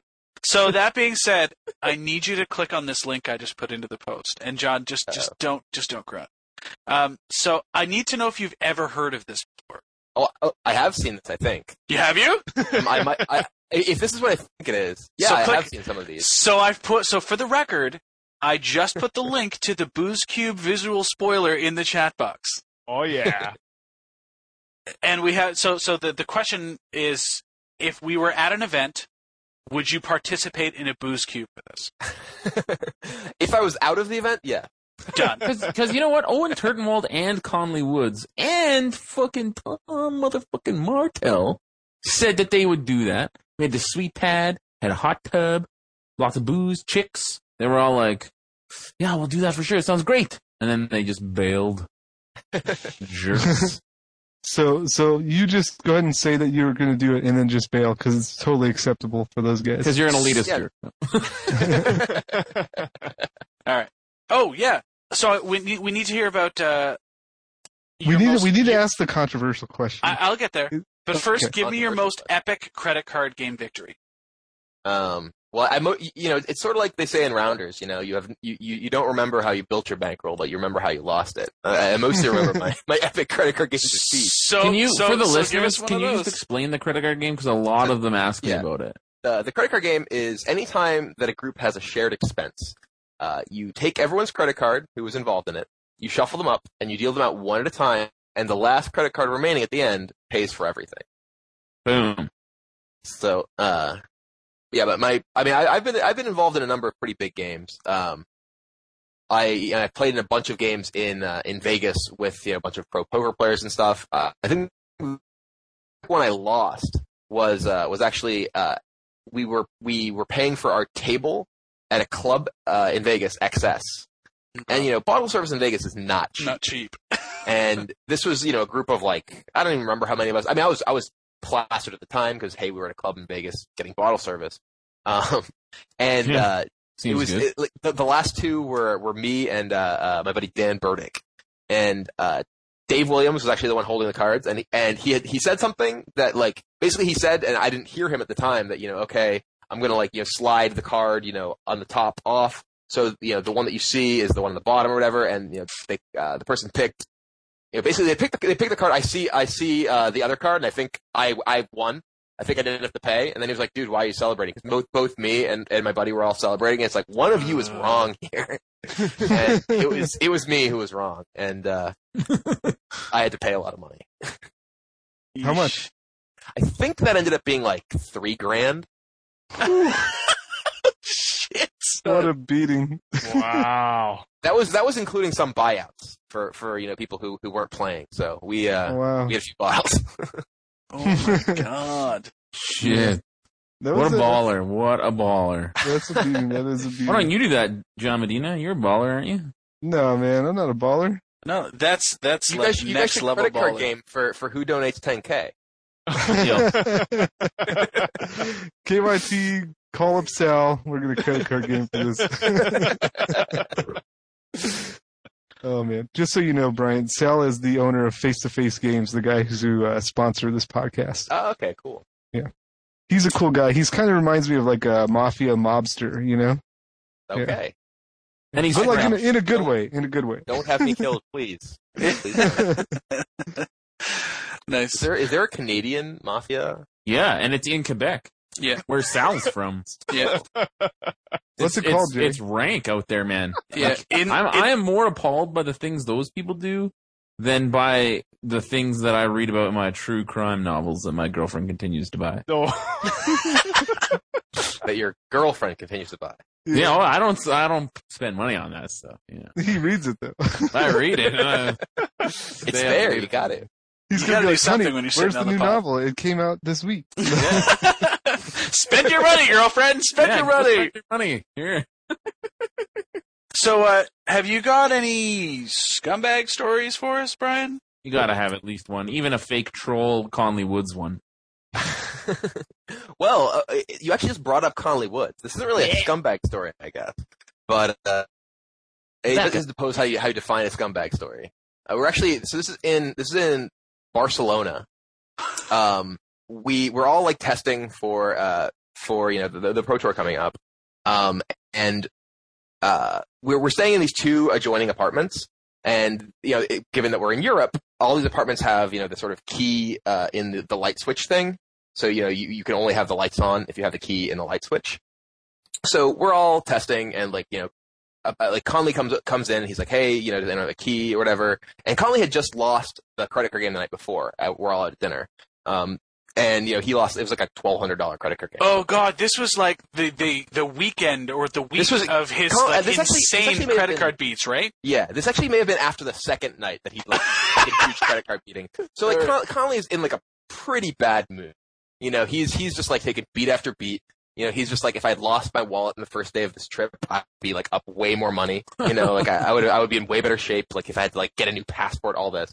So you know, we're all we're all like you know testing whatnot, and uh, Conley like you know is, is like like arguing with people about like you know needing needing a key or whatever, and we're all just like we're all you know playing, playtesting, whatever. Like no, no, you know we, we don't we don't know what it is, whatever.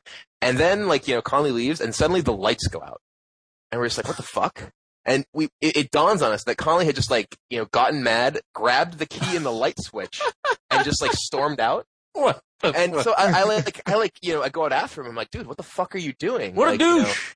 and he's just like he's just like oh i'm trying to like you know reasonably ask people for you know this thing whatever and you know everyone's everyone's like you know just just blowing me off key to, to like have light so we could play test for the fucking Pro Tour. And he's just like, if someone's got a problem with it, you know, just tell him to bring it and like slaps his chest. And I was like, are you trying to fight me? Is that what happened? You, like storm out with the key from the light switch and now you're like, you want to get into a fight with me over this? Is this what's happening? So, uh, yeah, Conley stormed off, took our What key. a It took us like half an hour or something to like find another key somewhere. And uh, See, eventually we Magic got. players don't fight, man.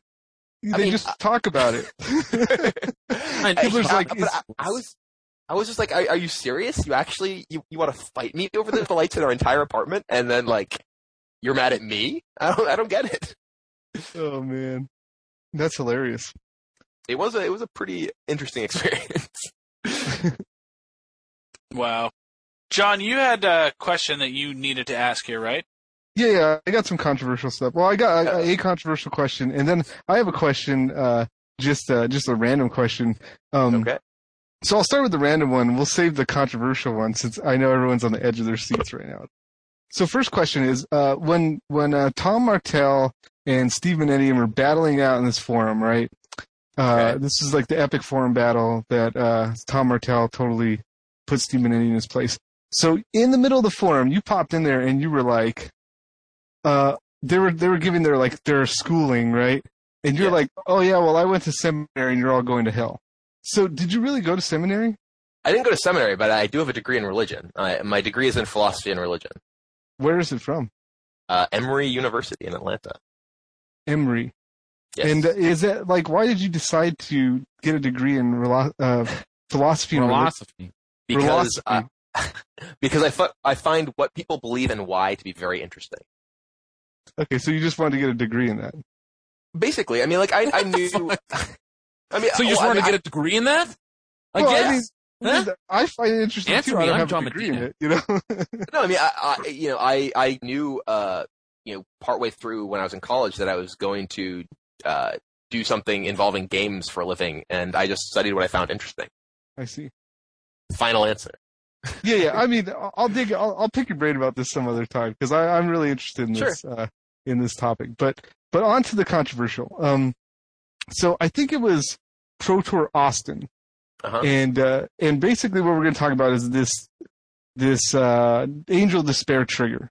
You you know what I'm This is a talking about. right? controversial question. This is this is Yeah. this is this is an old question, but okay. I know it's it's old, but it's old, but people are going to expect us to ask it, right? Because you've never See, been on a podcast. I was thinking, you know, if you're gonna ask a controversial question, given all the forum trolls, it's like, are you really gay? Because like that's, that's No, all no. the things. I mean, Wait, you just- speaking Really? of gay, wait, wait, wait. People Wait, wait, would actually wait. believe for. Ugh. Speaking of gay, speaking of gay, Chris Lansdell tweeted that, that Chris Lansdell tweeted that a that a Magic player came out as being gay and then said that it was brave. I find out who that was. Is it somebody that's famous? what does it matter? Uh, Well, I just I'm just that curious. I mean, I know I know who he's talking about, but I mean, I, I don't want to share that person's personal business with an audience. But didn't Yeah. they? All right, that's fair. That's fair. I mean, they guess. they, they, they Isn't came that- out to isn't that their, part of their coming out, friends. oh, Sure, I see. it's, it's it's not it's not my place to do that. Oh, I see. No, I didn't realize they were like it was like to their family friends type idea. I Well, thought it was. I mean, like it was you know it was, it was a public Facebook post, but I mean, like you know that doesn't necessarily mean that they want it trumpeted across the universe. Hmm. Yeah. Hmm. And hmm. like the Yeah. reason I'm not asking you the controversial question if you're gay or not, I don't care if you're gay or not. Like, it's just it's just really funny because that's, that's apparently tons of people in the forums do to think. And Okay. uh, my, girlfriend actually there was there was a uh, a post on some you know reply to some interview thing with me on Star City, and someone was like, so you know what I really want to know is if is Brian Kibler gay? And she replies like, you know, here are is this bullet point list, you know, why I know that Brian Kibler is not gay, and like you know number three is just like he had sex with women. I'm sure other women out there can back me up on this. so, um, so yeah, the, the Angel of Despair trigger, like, I guess what had happened, uh, I don't really remember the details. I think it had something to do with like a meddling mage. Uh, the Angel of Despair came in, the trigger was missed. It could have killed the meddling mage and then allowed him to fire spout, I guess. I, mean, I, can, I can explain the entire situation if you want. Yeah, yeah, go for it. So, uh, my I'm playing. This is the, this is game five of the quarterfinals in Austin, and uh, my opponent casts Hypergenesis, uh, and his he Hypergenesis has, and he tells me, I say, you know, oh, like you know, is it good? Like, is it, like you know, how, how what do you got basically? Because I've been sort of playfully bantering with him the entire time. Every time he casts Mhm. Hypergenesis, I'm like, am I dead? Am I dead? Um, and he's like, you know, he's like, I only have two creatures. I'm like, are they good? And he says, you know, they're Progenitus and Angel Despair. So I'm like, okay, and this is before we put anything to play yet. So Yep. you know, he puts in Progenitus, I put in uh, a meddling mage, and you know, I'm naming my meddling mages as we go. And he puts in Angel Despair, I put in uh, meddling mage, meddling mage, and I have Baneslayer Angel in my hand, and I know that I can't put Baneslayer Angel into play because if I do, he'll just Angel Despair.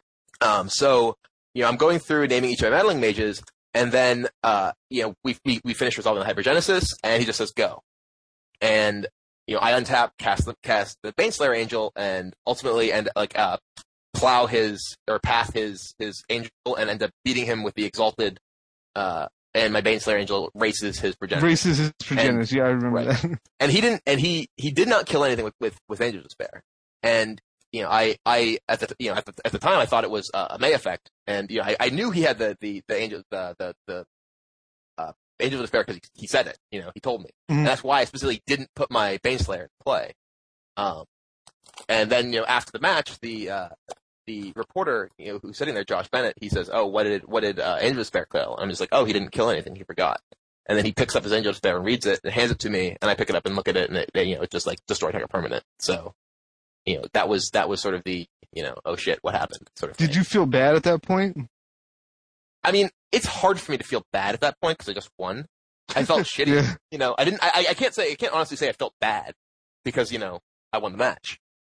Yeah, But I and I, felt- mean, he I- should know what his cards do, right? Right. You know, and and you know, I mean, there there were lots of people who were saying, you know, oh, how could you not know? Blah blah blah blah blah. And you know, they're like, you know, you must have played tested all the time. I'm like, dude, we, we played it with proxy cards. You know, I didn't play during that block or whatever.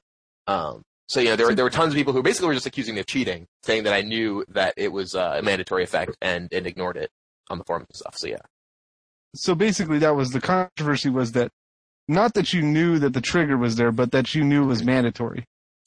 Uh, No, yeah, I, I, I mean, I, I knew that, that he had the Angel of Despair. That's the reason I didn't play Baneslayer, but I, I thought it was a May effect. And when he passed the turn, and I mean, it was, it was after sort of all this confusion with like, you know, I had named for three different meddling mages.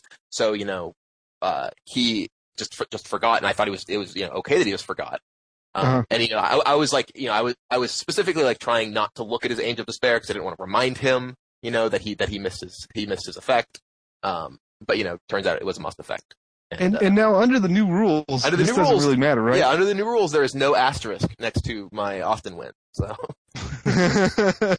because under the new rules, if he would have missed that, even though it's not a May, Right. still it's a lapse, right? correct. A lapse trigger. Okay. Yes. So so anybody who has any problem, it, look, the new rules, it's already there, dude. So He's just precognitive. Re- That's retroactively absolved of any uh, any possible wrong. I mean, Brian Kibler is a trailblazer. He was just But it- it- playtesting his new game design. I mean, in, in all seriousness, I mean that, that's that's pretty much the sort of reason why they they made that rules change is because you know in a uh, if I did Brian know Kibler's never wrong. No, if that if that you know if I had known that was a must effect, you know, I would have been obligated to point it out, uh, and you know he would have killed something and I would have lost. Um, Mhm. and but a, a, a an unscrupulous player who knew it was a must effect could just not say anything and get away with you know winning winning a game where they should have lost. And basically the the way that that it worked penalized because you know their when their you know their opponents could could like you know make this quote unquote mistake and they they had to you know remind them and the the, the players who you know were were shady could get away with things. I see. That's a that's a good way to look good way to look at it. I think. I agree. I also think my way of looking at it is good. Yeah. I'll, I'll I'll allow it. You know. Chicka chicka. Um, we've got a fantastic editor. There's actually a quick question. Did you see any aggro loam at GP Columbus? Uh, no, I don't think so. Kyle, there you go. That's for you. I, I didn't see any either, Kyle. I mean, me and KYT were there. You could have asked us. Met, your metagame Kib- report. Kibler was out after round like three, dude. Uh, Yeah. No, I played seven rounds. I don't know. I lost a lot. Though. I, I know won you one actual match. So what did you play? You played Doran, right? yeah. And uh, do, do you like that deck going forward, or do you think I it's mean, uh, I, shitty? I, I, I kind of like the deck. Uh, eh, you know, going. I felt like I got pretty unlucky in a lot of my losses. Um, like I, I, I lost to Go Dennis when he was, you know, dead on board to my Thalia, had to chump block with his Mutavault, then drew Path to Exile, then drew his one remaining Bane Slayer while I drew three land. Um, and you know, then I then I lost to a a birthing pod deck that had no cards in hand and like a bird of paradise and a wall of roots, while I had Elspeth and two Tarmogoyfs, and he drew his exactly his one uh, Eternal Witness to bring back his Kiki Jiki to copy his Eternal Witness to bring back his Chord of Calling to combo kill me. Um, That's sounds like awkward. it sounds like you played pretty tight. yeah, absolutely. he, he, he, you got there. hey, if you're listening, man, you lucky bastard. I mean, you know, I, I, I, I don't think necessarily any of my opponents played poorly or anything like that, but they, I definitely felt like they got pretty fortunate to, to beat me from those board states. Does it annoy you knowing that that guy went back to his friends and like high fived them just like, man, I just kicked Kibler's ass. I was dead on board. Luck sacked my luck sacked my eternal witness and went to town I mean, on it. I, I actually, I actually think it's awesome that people get excited when they play me and, and beat me or even lose to me. You know, like people, I, I play people in like, you know, inside events and they're just like, you know, they're like, well, win or lose, I'm happy because, you know, I got to play against you. And it, it's really cool to be able to be in that sort of position where, you know, people, people really take something out of the matches that we play. Yeah. You know, if they If I beat me, if they, you- it's a great story for them, and that's really cool. And you know, whatever. It's it's it's a game of Magic. Like you know, I've played thousands of games of Magic in my life. You know, some of them I get unlucky and lose, and that's fine. So would you say you don't tilt? I don't I don't think I, I really do. I mean, like there there are there are certainly times when you know I I make you know poor decisions because you know for for reasons that are related to my emotional state, which you know is is tilting. Um, but I think that in general I'm pretty uh, I'm pretty resilient to it. Uh, I I actually had someone on my stream recently. You know, when there, I I was playing uh, uh, a steel deck event and like I got unlucky like two games in a row, just got like stalled in mana and they're like, oh don't tilt man, you know your deck's good. And I was just like I was like, dude, like I've played literally, you know, as I said before, I played thousands of games of Magic. These are like games I'm playing, you know, in a online pre-release of all things. Like these are not going to upset me. You know, I've, I- I've, I've like, you know, lost, you know, way bigger matches due to getting way unluckier. And you know, at, at a certain point, you just have to be used to it. You know, you just get numb to it. Yeah. there- it's like, I mean, I played, I played online poker for a while, um, and it's the same sort of thing. You know, people, people who who get upset in in situations where you know they get unlucky or whatever. It's like eventually you've played enough hands that you know you've lost with aces against whatever enough times, or you know in Magic you've been mana screwed enough times that you know it, it just doesn't just doesn't affect you anymore, or it shouldn't. You know, if you're gonna if you're gonna allow Magic to have such an important sort of place in your life that you get emotionally invested in it, you need to to to you know get used to just sort of shrugging your shoulders and playing the next match. I think this is great advice. I have a guy in my shop. Uh, his name's Ryan, and uh, he thinks he thinks you're an awesome player. He's like, he's like uh, you're like one of his uh, pros that he'd like to meet and stuff like that. So he is uh, he's like picking up the game really fast. You know, he used to play Yu-Gi-Oh or whatever. And uh, but one of the things, man, one of the things that he's really got a bad habit of is every time he loses, he tilts. He Sure. just like auto tilts and like uh, you know, I think this is really good advice that you just have to learn that, you know. I mean, it, it was sort of, you know, we were talking before about, you know, my, my degree or whatever, you know, I, I've joked before that, you know, the, uh, my degree in philosophy and religion allows me to, you know, stay, stay calm and focused as I get mana screwed for the thousandth time. Like, it's like, oh, well, you know, this too shall pass, you know? oh man, that's good. He just he just quoted some scripture for you guys, man. I'm I'm, I'm a big fan of Brian Kibler. so um I I also like attaching to the Doran story on the GP uh Columbus. I know that one of our listeners, uh, Mike Hardy, he went uh undefe- almost undefeated. I think X and one or X and X and one on day one with Doran at Columbus too. So I mean the deck maybe wasn't that bad, you know. it's it's the sort of thing like you know uh, Mike Flores actually talked about this in a, in a in a relatively recent article where you know if you play if you go into say a standard tournament and you play Delver and you know you go like two and four, you know no one's gonna be like ah, pff, you idiot playing Delver. But you know if you go to that same tournament and you play like you know mono black control, someone will be like "Pff, you idiot, you know mono black control you went two and four. Well, you know, you don't you don't have nearly enough sample size to make a lot of these judgments sometimes. And when you know when someone when someone does poorly with you know a deck that's a little bit off the radar, people tend to blame the deck as the reason for their their uh, their failure, rather than you know whatever other possible set of circumstances could have actually caused it. You know, Uh-huh. whereas if someone plays you know sort of a, a stock deck, the best deck, whatever, you know, if if they go if they do poorly, it's like oh bad matchups, bad luck, whatever. It's like well, you can't have it both ways. You know, you you you, you can't like always blame whatever is most convenient for you to blame. Yeah. All right.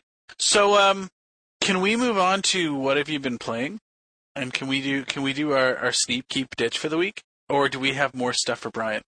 I just have one quick question, Brian. You talked about how you know you you were working at Upper Deck on World of Warcraft TCG, and uh, you left you left Upper Deck because it, it wasn't that great. I wanted to know because I think another company bought the World of Warcraft license, like you mentioned. Have you been following? Because you were the lead, one of the lead editors. Correct me if I'm wrong. Have you been following their progress and what changes they've made with that game? And do you have any thoughts on on their game? I haven't really been, been following the WoW TCG too much since I stopped working on it. Uh, right now, the the head developer for that game uh, is Patrick Sullivan. Uh, Oh. and you know he's a he's a very talented uh, designer developer. Uh, you know, and I have I have great faith that uh, you know he's sort of moved the ship in the right direction. He actually uh, we actually uh, shared a lot of thoughts when I was I was working on on WoW, and he was you know working on other projects, um, and uh, you know would occasionally contribute to to WoW development. And uh, I m- I had somewhat different opinions than some of the other members of the development team, and uh, Patrick tended to be on my side of things. So I, I know that we, we we tend to see eye on eye to eye on a, a lot of those matters. Wow, that's a fact I didn't know that Patrick Sullivan was one of the main guys now. Yeah, he he is he has been the, the head developer of the WoW TCG for a while. Uh, he pretty much since since it went to Cryptozoic, which is the company that that has the license now. Well, Wow. Mm. All I knew that he played a red deck. That's all I knew. better than anyone on the planet. yeah. Nice. Okay. Shut up. Yeah, shout out to Patrick Sullivan for sure. He actually lives like three doors down from me now too. So Really? Yeah. So you guys could like just have this mega game design like party. I mean, our our you know like our Friday nights or whatever frequently involve beer and talking about games. So Wow. That sounds awesome. it is pretty sweet. So, uh, have you? So you just been like Magic cubing and Magic Online uh, M13 releases is sort of what you've been playing lately, Brian? Uh, yeah, I mean, I've I've been messing around a bit with standard, but uh, but I'm doing primarily limited. Uh, since the, the pre-release events went down, I've been I've been tinkering around with some standard decks. Uh, Nice. Let me guess, Naya. Actually, the deck I've been, amusingly enough, giving my anecdote earlier, uh, the deck that I've been I've been messing with the most right now is Mono Black Control. Yeah, yeah. I I uh, lost that deck at um at FNM, and it was really frustrating because uh he was just grinding the shit out of me with Trading Post, like over and over again. It was like as soon as I got like um just a little bit of a board position, he's like mutilate. I'm just like, ah, are you kidding me? He's at like three life, and I'm just like bonfire off the top. I'm running four bonfires. I'm like bonfire, bonfire. You know, 15 turns later, bonfire, bonfire. Come on, come on, bonfire. No bonfire, land, land, land. You know, one drop, one drop, one drop. I'm just like, oh, come on, I'm gonna die to mono black. So I died. So Yeah, are you my, running? my Mono Black deck is uh, is a little bit different. I actually kill people primarily with Griselbrand. Oh, Whoa. Jesus Christ. I'm not I'm not messing around. Yeah, no trading post for you, right? Yeah, no, I don't, I don't I don't want incremental advantage. I want my cards all at once. are you playing uh, the new Liliana in this or no Uh, Liliana? yeah, I have a couple copies of the new Liliana. I have, I actually have uh, a copy of Diabolic Revelation in my deck. It's Oh, pretty wow. sweet. Whenever you just, you just like, you know, the, the deck's actually particularly sweet uh, against like all the green decks that are really popular right now.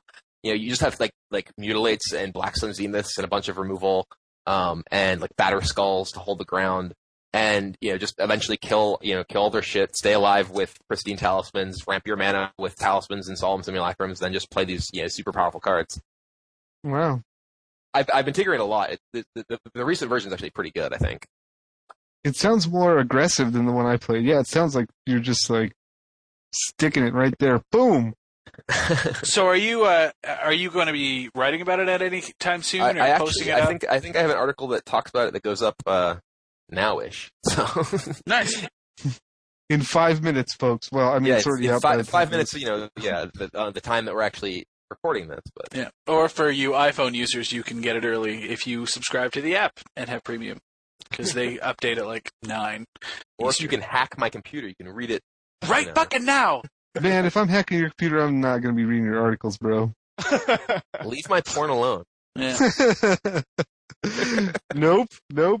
I'll be like, I'll be like, man, Brian Kibler is by. No.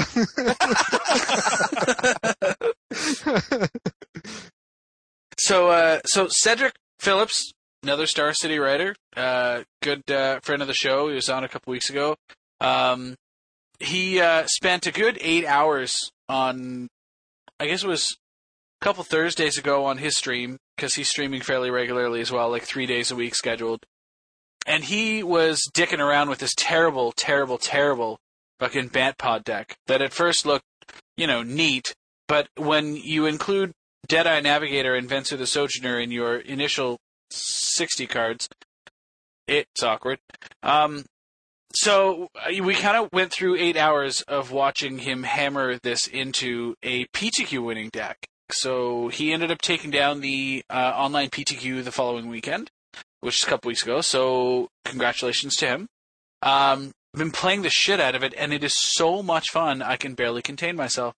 And Igo is getting really tired of playing Magic, so it's really nice to kind of have that fire back. But uh, what I want to do is, if we, if if you'd play along with us here, Brian, we uh, we do this this segment called Sneak Keep or Ditch, um, which I think is fairly self-explanatory. But basically, we are just going to decide if seven cards, what we would do with them.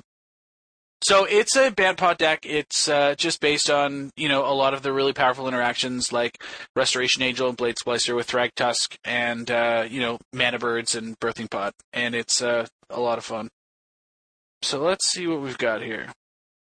So opening seven cards, I have Avacyn's Pilgrim, Avacyn's Pilgrim, Elvish, Elvish Visionary, Borderland Ranger, Birthing Pod, Forest, and Gavony Township.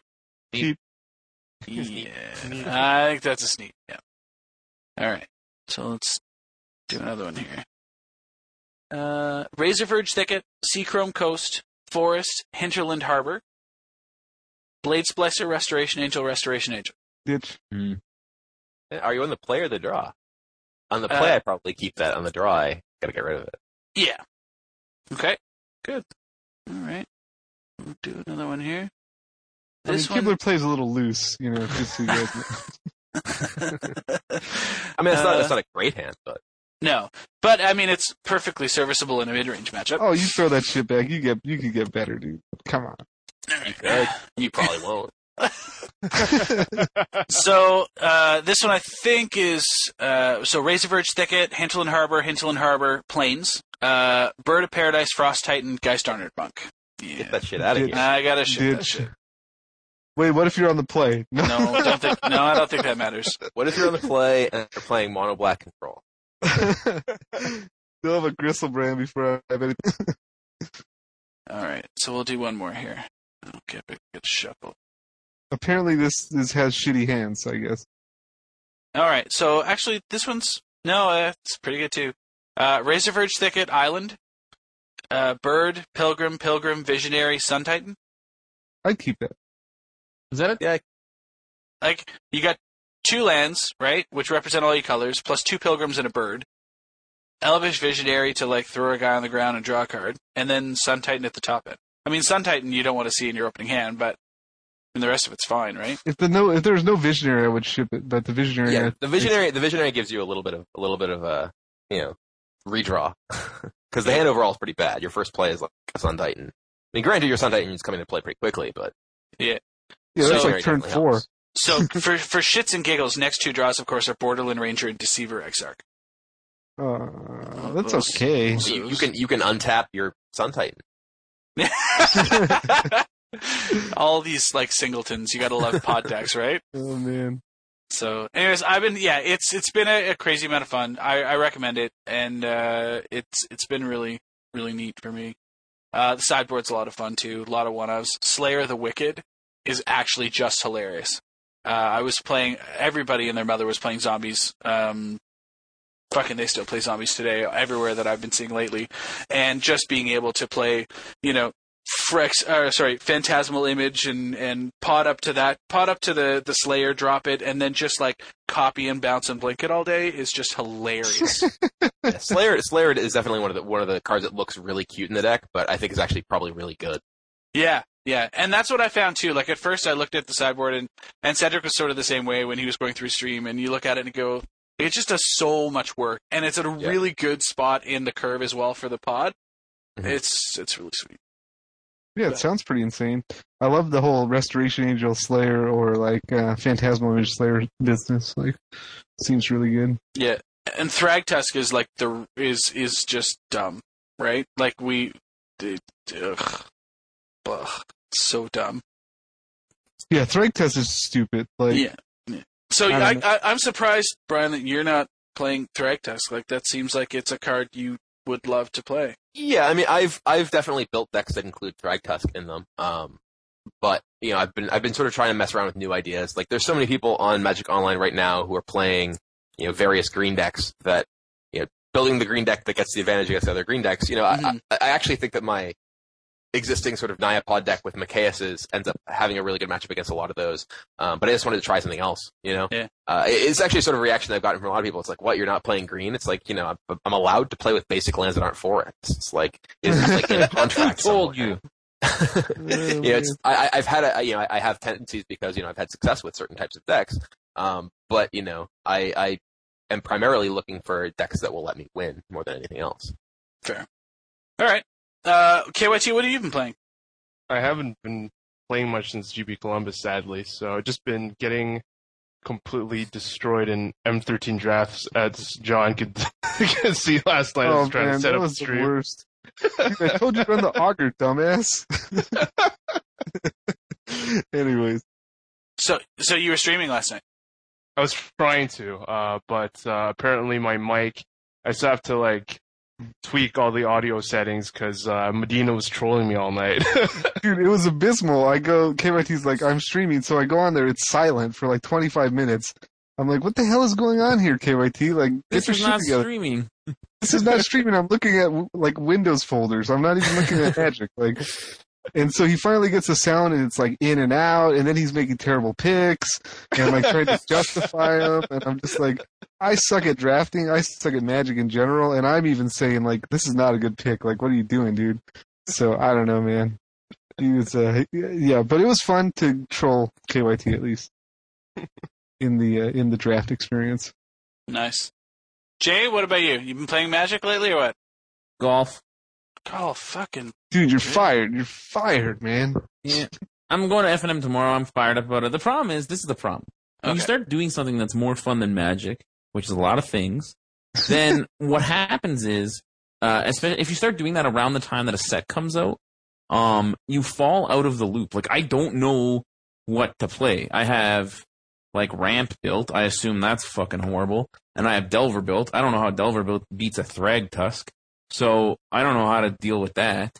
And, uh, like, Avacyn Restored is the worst fucking format of all time. I hated that format. I'm sure Killer's just rolling his eyes, but I hated that format. So, you know, there's no motivation for me to play Magic at the time.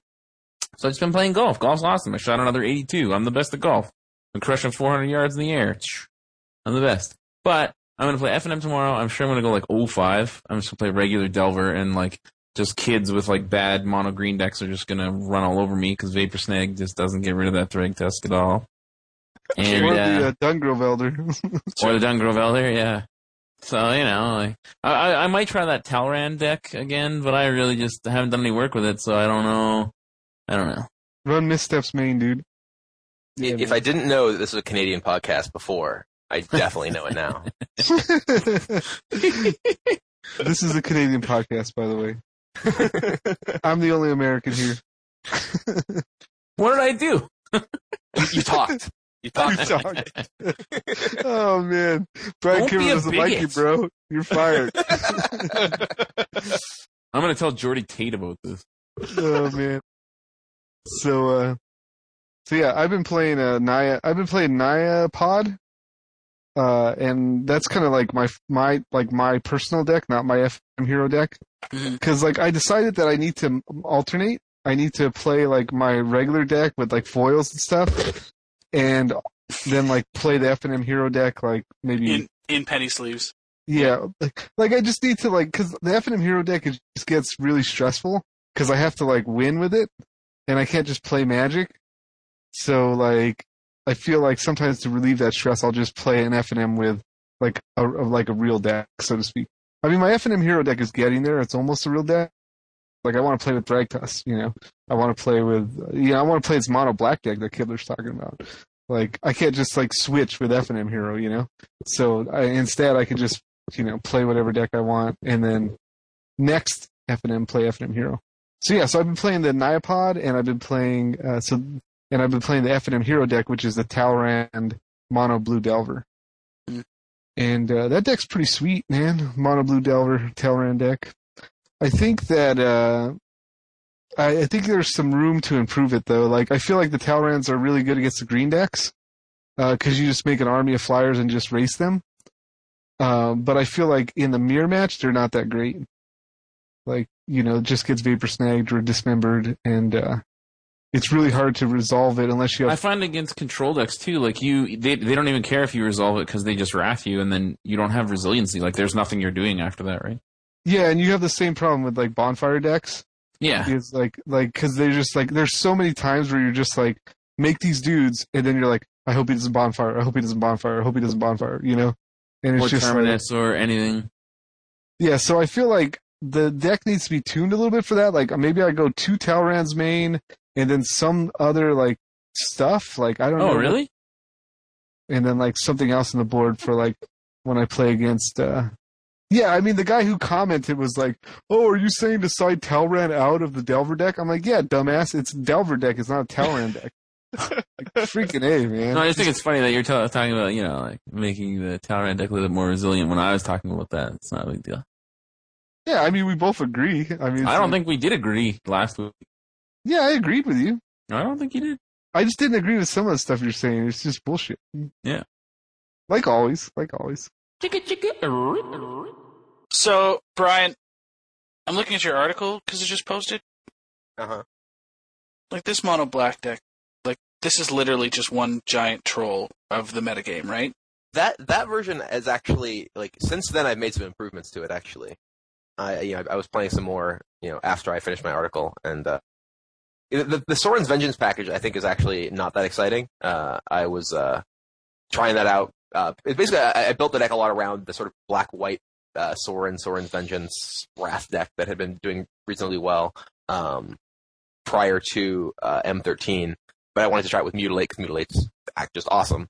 Um, and I decided that I wanted to move away from that sort of package and just into, uh, you know, just big dominating cards like Griselbrand, Karn, and the Diabolic Revelation. So the the version of that that I've been messing with now is slightly different. It's it, does, it basically just doesn't have the uh, it has one less Sorin. It doesn't have any of the vengeances, and it has like Karn, Diabolic Revelation, some stresses. But it's it's still pretty similar, and Mm. I, I've been having I've been having a reasonable amount of success with it online. I mean, granted, I haven't really been playing, you know, in super competitive stuff, but uh, Yeah. but I've been winning a lot more than I've been losing. Wow. Yeah, like three Black Sun Zenith, four Mutilate, main deck. Yeah, I mean, against all the all of the uh, the green decks out there, you know, they play just like dude, dude, dude, and you're like mutilate you. Like I played against a a, a Bant pod deck online actually at one point, and uh, after sideboarding, I played a, a a massacre worm, which killed like several of his things. They just kept playing more creatures and just kept killing them all, and just killed him with massacre worm, life loss. Like, I actually, at, well, at one point he was he had like a Venser he was trying to protect, um, and he kept like uh, blinking uh, a Geist-Honored Monk, and then he was like blocking my my Vampire Nighthawk that was attacking him. He kept like losing four life every time, and then eventually he just like spit out a bunch of stuff on the board, and I'm like mutilate, lose thirty. Fuck. I I do love a lot of the creatures that you're playing in the sideboard. Like Nighthawk is is so crazy good. Like having that guy back is just hilarious. Uh, Worm and Bloodline Keeper. Love Bloodline Keeper. Yeah, So- Bloodline Keeper's sweet. Yeah, so that's cool. But yeah, so you guys can check out the the full details of the list on uh, in Brian's article on on premium side of Star City. It's pretty cool. Alrighty, so I guess we can go to shoutouts then. Mm-hmm. All right. So Jay, wh- oh wait, no, no, don't we have something to do first before we go to shoutouts? Or are we going to Give do away a those? Griselbrand. Don't we have a foil Griselbrand to give away for Yes, our like yes, we do. insane comments that we got last week? And you can play this foiled Griselbrand in that mono black control deck. Just saying. Hey. yeah, Brian, you should probably just like take a minute while we're going through this and Okay. just look at some of these. They're pretty funny. Our listeners are one of a kind, and actually, they're like four thousand of a kind, which is pretty sweet. Four thousand people listen to us. they Uh, listen to us. They don't listen to you. yeah, we actually. Jesus Christ. Yeah, we love our listeners. We actually get almost like ten thousand downloads a week. Like it's insane. You guys are bonkers, and we love you. Except for Robot Large. Fuck Except that for guy. Robot Large. You ready for this? You just don't like Robot Large because I'm Robot Large. I don't like Robot Large because he's indecisive, man. He can't make up his mind whether he likes me or not. He doesn't. So, Sup Stevie, by the way, I just want to like give that guy a shout out for this week because his comments were hilarious. They're like uh, completely charged, but they were hilarious. Like Robot Large is talking about KYT's tiny Asian dick for a free Griselbrand, and Stevie goes, "As for KYT, I took a piss in the urinal next to him, and he was he was a he was rocking a legit rod. I could go for days just discussing the striations." like, anyways, I thought it was. You guys funny. are ridiculous. Yeah, that's good. All right, so do we have a winner, or do we want to just read some out? Like, what do we got? I loved. I just want to mention. I loved all the Medina hate that we got. This, this usually we get all this Medina, more Medina comments. So, Like garbage. but uh, I really I think- appreciate reading the hate. Jay is turning the listeners against me, I think. I'm not. You you did it yourself by opening your mouth. You Oh, spread your saltiness, and the people don't like it. They don't don't like care. trans fats. I don't care. I'm trolling him because I'm you. here every week. Suck it, guys. No, you could be replaced. Replace me then, bitch. Taste I it. will. I'll do it right Taste it, Medina. Taste it. Oh man. Anyways. All right, so what do we got? So I have a winner. So I don't know if you guys want to read a bit before I reveal like who who was randomly chosen. I really like uh, Mark Larson's comment. Was that on this episode, Scott? Yeah, that's the Taste It, Medina. It's yeah, I know it's tasted, but where I don't Yeah. see it here. So, so quotes. Most of the people there were just most of the people there were just grinders there, you know, and not even just grinders. Sharks trying to rip you for whatever they can. It was gross. is the quote from Medina's last episode, right? As he was talking about the trading at GP Columbus. Yeah. so of course the response is, "Taste it, Medina. Now you know what it feels like. This is your damn fault. If it weren't for you releasing your demons onto the community when you wrote for Star City, there would be like 95% less scumbag sharks in the community. I can't believe this guy. What a hypocritical, literal bag of scum. Oh, Mark Larson, I'm gonna kick I'm not your even ass. sure what a literal bag of scum would, would look like. Yeah. Oh man, I would. I pictured it in a burlap sack, you know, and some of the scum is like coming out of the little, you know, the little burlappy stuff, you know. Yeah. Now, the funniest part about this, of course, is I actually have a picture of Mark Larson asking Medina to sign his chest in Sharpie and it happening. So, like, we know where his heart really is, but it was really funny that he was able to spawn the phrase. Oh, you have that picture? We should put it in the show notes. That's a good idea. I have to email that to Kyle now. But, uh, but yeah, it was literally, it, it taste it, Medina. Taste it. Oh man, that was good. Releasing my demons. All right, KYT, who gets the spoiled Griselbrand? So the full Griselbrand goes to a longtime listener of ours who's been commenting for, for quite a while now. It goes to Fabulous. So Oh, congratulations nice. to Fabulous for the foil Griselbrand. I hope uh, try out in Kibler's new deck. Man, foil Grizzbrand, what's that worth? Like forty bucks right now? It was, it was, and then, uh, oh, I guess it's still played in Legacy, right? I mean, that card is just awesome. Yeah. Once they banned it in Commander, though, it, like, took a dip. Foil Yeah, Grizzbrand, that's tight. It's uh, it's fifty. It's fifty on uh, StarCityGames.com. There you have it. So it means it's like 30, right? What does the Dragon Master say? Kibler's like no comment. I love you, Pete. I have to, I gotta, I just I gotta write read a comment. I don't, I I don't, gotta I read a don't comment. trade, I don't sell. You know. whoa, whoa, whoa, whoa! Wait a second. You're the one who warped the market on the fucking Daybreak Rangers. So don't tell me you don't trade or He's, sell. did he stop doing it after that? Was that the breaking point for you, The, Brian? the, the funny thing is that, like, I mean, I, I, you know, I, I didn't like do that intentionally to sort of manipulate anything. I just like, you know, fa- like thought the card was going to be awesome because I thought the world was going to look like it did, you know, going into uh, that set where you know there's a bunch of birthing pod and tempered steel decks and everything. Um, and you know, in that world, Daybreak Ranger is amazing. Um, and you know, I was like, oh, this card's going to skyrocket. I want to buy it. And it wasn't like you know, you know, intentional, misleading, like you know, insider trading stuff. It was I just still like have a hundred. Is this is this the box of Daybreak Ranger? Oh, it's right here. you can actually uh, you can actually hear me flip through my Daybreak Rangers. You sell those now, bro. By the way. yeah, you- it's probably okay to get rid of those. oh man. I'm way too lazy to speculate on Magic cards. I'll tell you that much. It's like, oh well, what can I do with these? I guess I'll just sit here in this box. You know what you should do? You should make a necklace out of them and then have it gold plated. I could do that. That's what I would do. If you could do that, you should really donate the ten thousand dollars to. Uh, oh man. No, I know you want to be the top donator, man. You want to be the unique character. Oh, I'd, I'd Okay. love to. I'd Top love donor, it. like a motherfucking It's too bad I don't have any money, dude. It's too bad I don't have any money. So, uh, so let's start. So, Brian, why don't you deliver us some shout outs, man? Why don't Some you let shout-outs. us know who you want to shout out to and say thanks to and give props to and all that crap? all right. Well, uh, Crap. Take that back. Cheerfully, cheerfully withdrawn. I want to give a shout out to uh, to Natalie. If you do happen to watch this, you know you, you you hear me, you know, or watch this, listen to this. You get to hear me actually call you my girlfriend on uh, on air. So hi to you. um, and uh, shout out to all everyone who uh, who has backed SolForge so far. We've been thrilled with the response, and uh, hopefully those of you who are listening now uh, can go check it out and potentially chip in too. Awesome. Anything else? Uh, no, that's all I got. All right. John? All right, Brian. Thanks for coming on and uh, just uh, being a good sport. You know, uh, as we asked you all the, I guess, not so controversial questions. and uh, yeah, I just want to give a shout out to uh, to Brian and SolForge. Sounds pretty awesome. Uh, I'm gonna definitely check it out. I'm not going to give ten thousand dollars, but I will be a backer. Cheapskate. I know, I know. I'm such a, such a cheapskate. Oh man, so you bastards! Uh, just shout out to all the fans who've been leaving comments. You guys are awesome. Even the guys who say uh, Les Medina. Uh, I think that's great that you guys are listening every week. Um, damn it! I had all kinds of shout outs, man, and now they're just going down the tubes. Uh, let me just, let me look at my Twitter real quick. Uh, okay, yeah, I'm not gonna look through his Twitter. There's a bunch of people on here.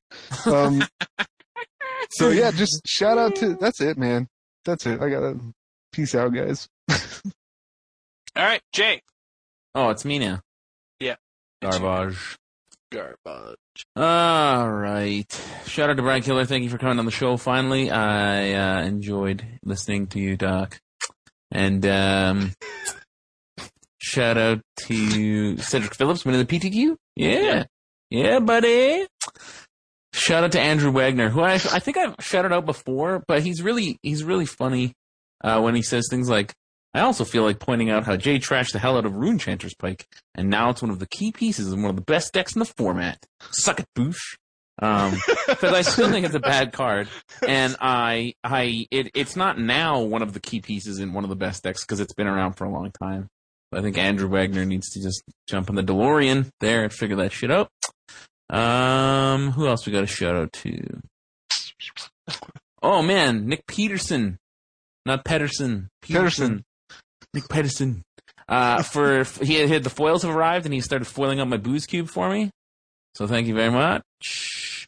And shout out to Fabulous for winning your Griselbrand. Yep. Pretty good. Pretty good. And shout out to Kevy Metal and Sup Stevie for just trashing this Brian guy who just came on the he like listens to the show, which is like two hours long. I'm sure I'm sure Brian can relate with this, Brian Kibler. I'm sure he can relate to this. So you spend like two hours of your time like listening to a show and then you jump onto the forums just to like trash that show and and ask questions like why in the world does anybody like this person?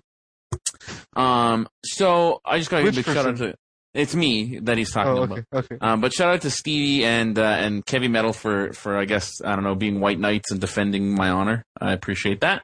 And uh, shout out to Brian with a Y, which is cool. Um, I don't know if I got any other shout outs. Shout out to KYT for uh, coining the meme. This is why, and everybody knows why. And I love you. And shout out to Face to Face Games because I just got paid. oh man. KYT, you have shoutouts? Uh, thanks, Brian, for, for being on the show. Um, I was one of those guys that were really excited to play someone like you. I got a chance to play against you at GP Montreal. You crushed me. Um, and it was pretty cool to, uh, play a bunch of matches against you before GP Columbus when you sat down and just like wanted to battle with your Doran deck. So that was pretty cool. Uh, you to be crushed me to- there. So. hey, you, you said it was a great game one matchup for me, so. Oh, it was Um, for and I- sure. And I probably, I don't believe that, so. Um, but thanks for being on, because I know, uh, you just, you've mentioned multiple times, you just never have time to do podcasts, and it's great to have you on. Um, Wait, I have to interrupt you. Speaking of shoutouts to Brian Kibler, Mark Mercier says hello. hey, Mark. and shoutouts to Mark Mercier for knowing Brian Kibler. It's- We we Matt, isn't it? are sorry, yeah. wow. You're terrible. That's that's how sweet. No, I just wanted to see if I, he claims he claims that you know him as a person. Yeah, And I was know, there to I, know him, I know him from Elitist Jerk. Yeah, and I was sort of there to like to like witness you speaking to him, and then as such, I was like, "Man, that's cool that you know Brian Kibler," and he's like, "Whatever." And then so I wanted to see if you actually knew him or not, Yeah, I or was like, who. just save, save Matt, not Mark. So Shout out to Mark. Go ahead, KYT. You can finish. Yeah, last shout out to, to Joshua Lamesh, always such a devoted fan, and you know, is basically saying he'll have a, another stroke if I, I don't get considered for the community cup. So, shouts to that guy, even though You don't can't keep threatening Yep. the stroke, Josh. the stroke card. You listen. you at some point in time, thing. somebody's gonna call, right? Like, Yeah, and then Um, you just die. we have I- to save him. I have one more shout out that I forgot. Um, Mhm. Go ahead. it's this guy. It's this guy, uh, Tor Tutor, uh, Chad Torero- Torero on, uh, tutor, yeah, yeah, You know that guy? yeah. Uh, he has played in an SCG, and he's a Twitterite. Yep. Yeah, I yeah. actually no. him. So- He's, he's he's local. No, so there you go. Oh, is he really? Okay, Yeah. cool. Uh, yeah, I think he's a cool guy. I want to give him a shout out. Uh, I was uh, starting up some controversy about uh, Magic Finance writing, and uh, and then uh, he asked me for some feedback on one of his articles, and I gave him uh, an earful, and uh, and he was a good sport about it. So uh, I kind of was like really busy. He's like a pretty reasonable guy, so Yeah, yeah. I I feel a little bit bad because I was super busy today, and like as we were as I was battling out on Twitter, we kind of got into it, and so like I just just like bring the full hammer down on his article, and uh, I didn't do it in public, obviously, but um, but he was a really good sport about it, and he uh, you know, he was really reasonable. So uh, give him a shout out for that. You can check him out on uh, quietspeculation.com on the uh, premium side. All right. KRT, are you done your shout outs? Yeah, yeah, I'm done. All right. So uh, shout out to Carrie Dan for doing a fantastic job of editing our podcast. Um, shout out to Brian, man, fucking so awesome that you actually came on. That was wicked. It's like we we keep pitching out asks. Oh yeah, come on, come on, come on, and just never an answer. And then this time it was just like out of the blue, bang, it's happening. Fucking like top shelf of you, dude. So yeah, thanks good. for not blowing us off this time. Yeah, it was Yeah. really good. and like, and I'm not, I'm not like back, I'm not like backhanded commenting you there. Like, I, I really do appreciate, you know, the, you being upfront and candid, saying, "Yep, I'm in. Let's fucking do it." Bitchin'. Um, so good luck on um on the stream and and of course on the SolForge uh, endeavor. You guys should all make sure you check that out. And uh, you know, um, Christine's quite serious. She does have a, a Kickstarter to fuel the Kickstarter. So Oh, I saw. it. I, Yeah. I, I've uh, retweeted her post about it. So. yeah. So if you guys want to do that, that's totally cool as well. So uh, so shout out to her. And I think it was uh, I think it was Revised Angel that got it started as well. She kind of said, "Yeah, you should totally do that." So shout out to the ladies for getting their shit together. ladies, Ladies. Brian Um, Kibler loves the ladies. I don't I don't really know what else I can say after that. That's hilarious. That's Um, hilarious. Pretty good. Hi, Bob. I'll- Just I'll give- saying, that was hilarious. That was hilarious. I'll shout out to Matty Studios because he was like almost more excited about this episode than we were. No, probably definitely.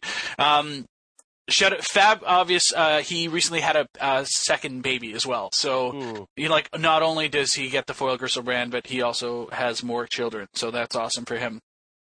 Shout out to Robot Large. And I think that's about it for me for tonight, guys. So awesome show. Yep. Tune in next week when we have likely no guest, and uh, we yell at each other uh, belligerently until somebody we says fire "shut Medina. up." I dare you. I dare you, Jay. I fucking You dare, me. you! You dare me. You don't have any fucking dirt on me, you bitch. All right. so with that, without further ado, ladies and gentlemen, have a great night, and uh, hopefully you enjoyed the show. We'll talk to you guys soon. Later, guys. Bye bye. Those ladies.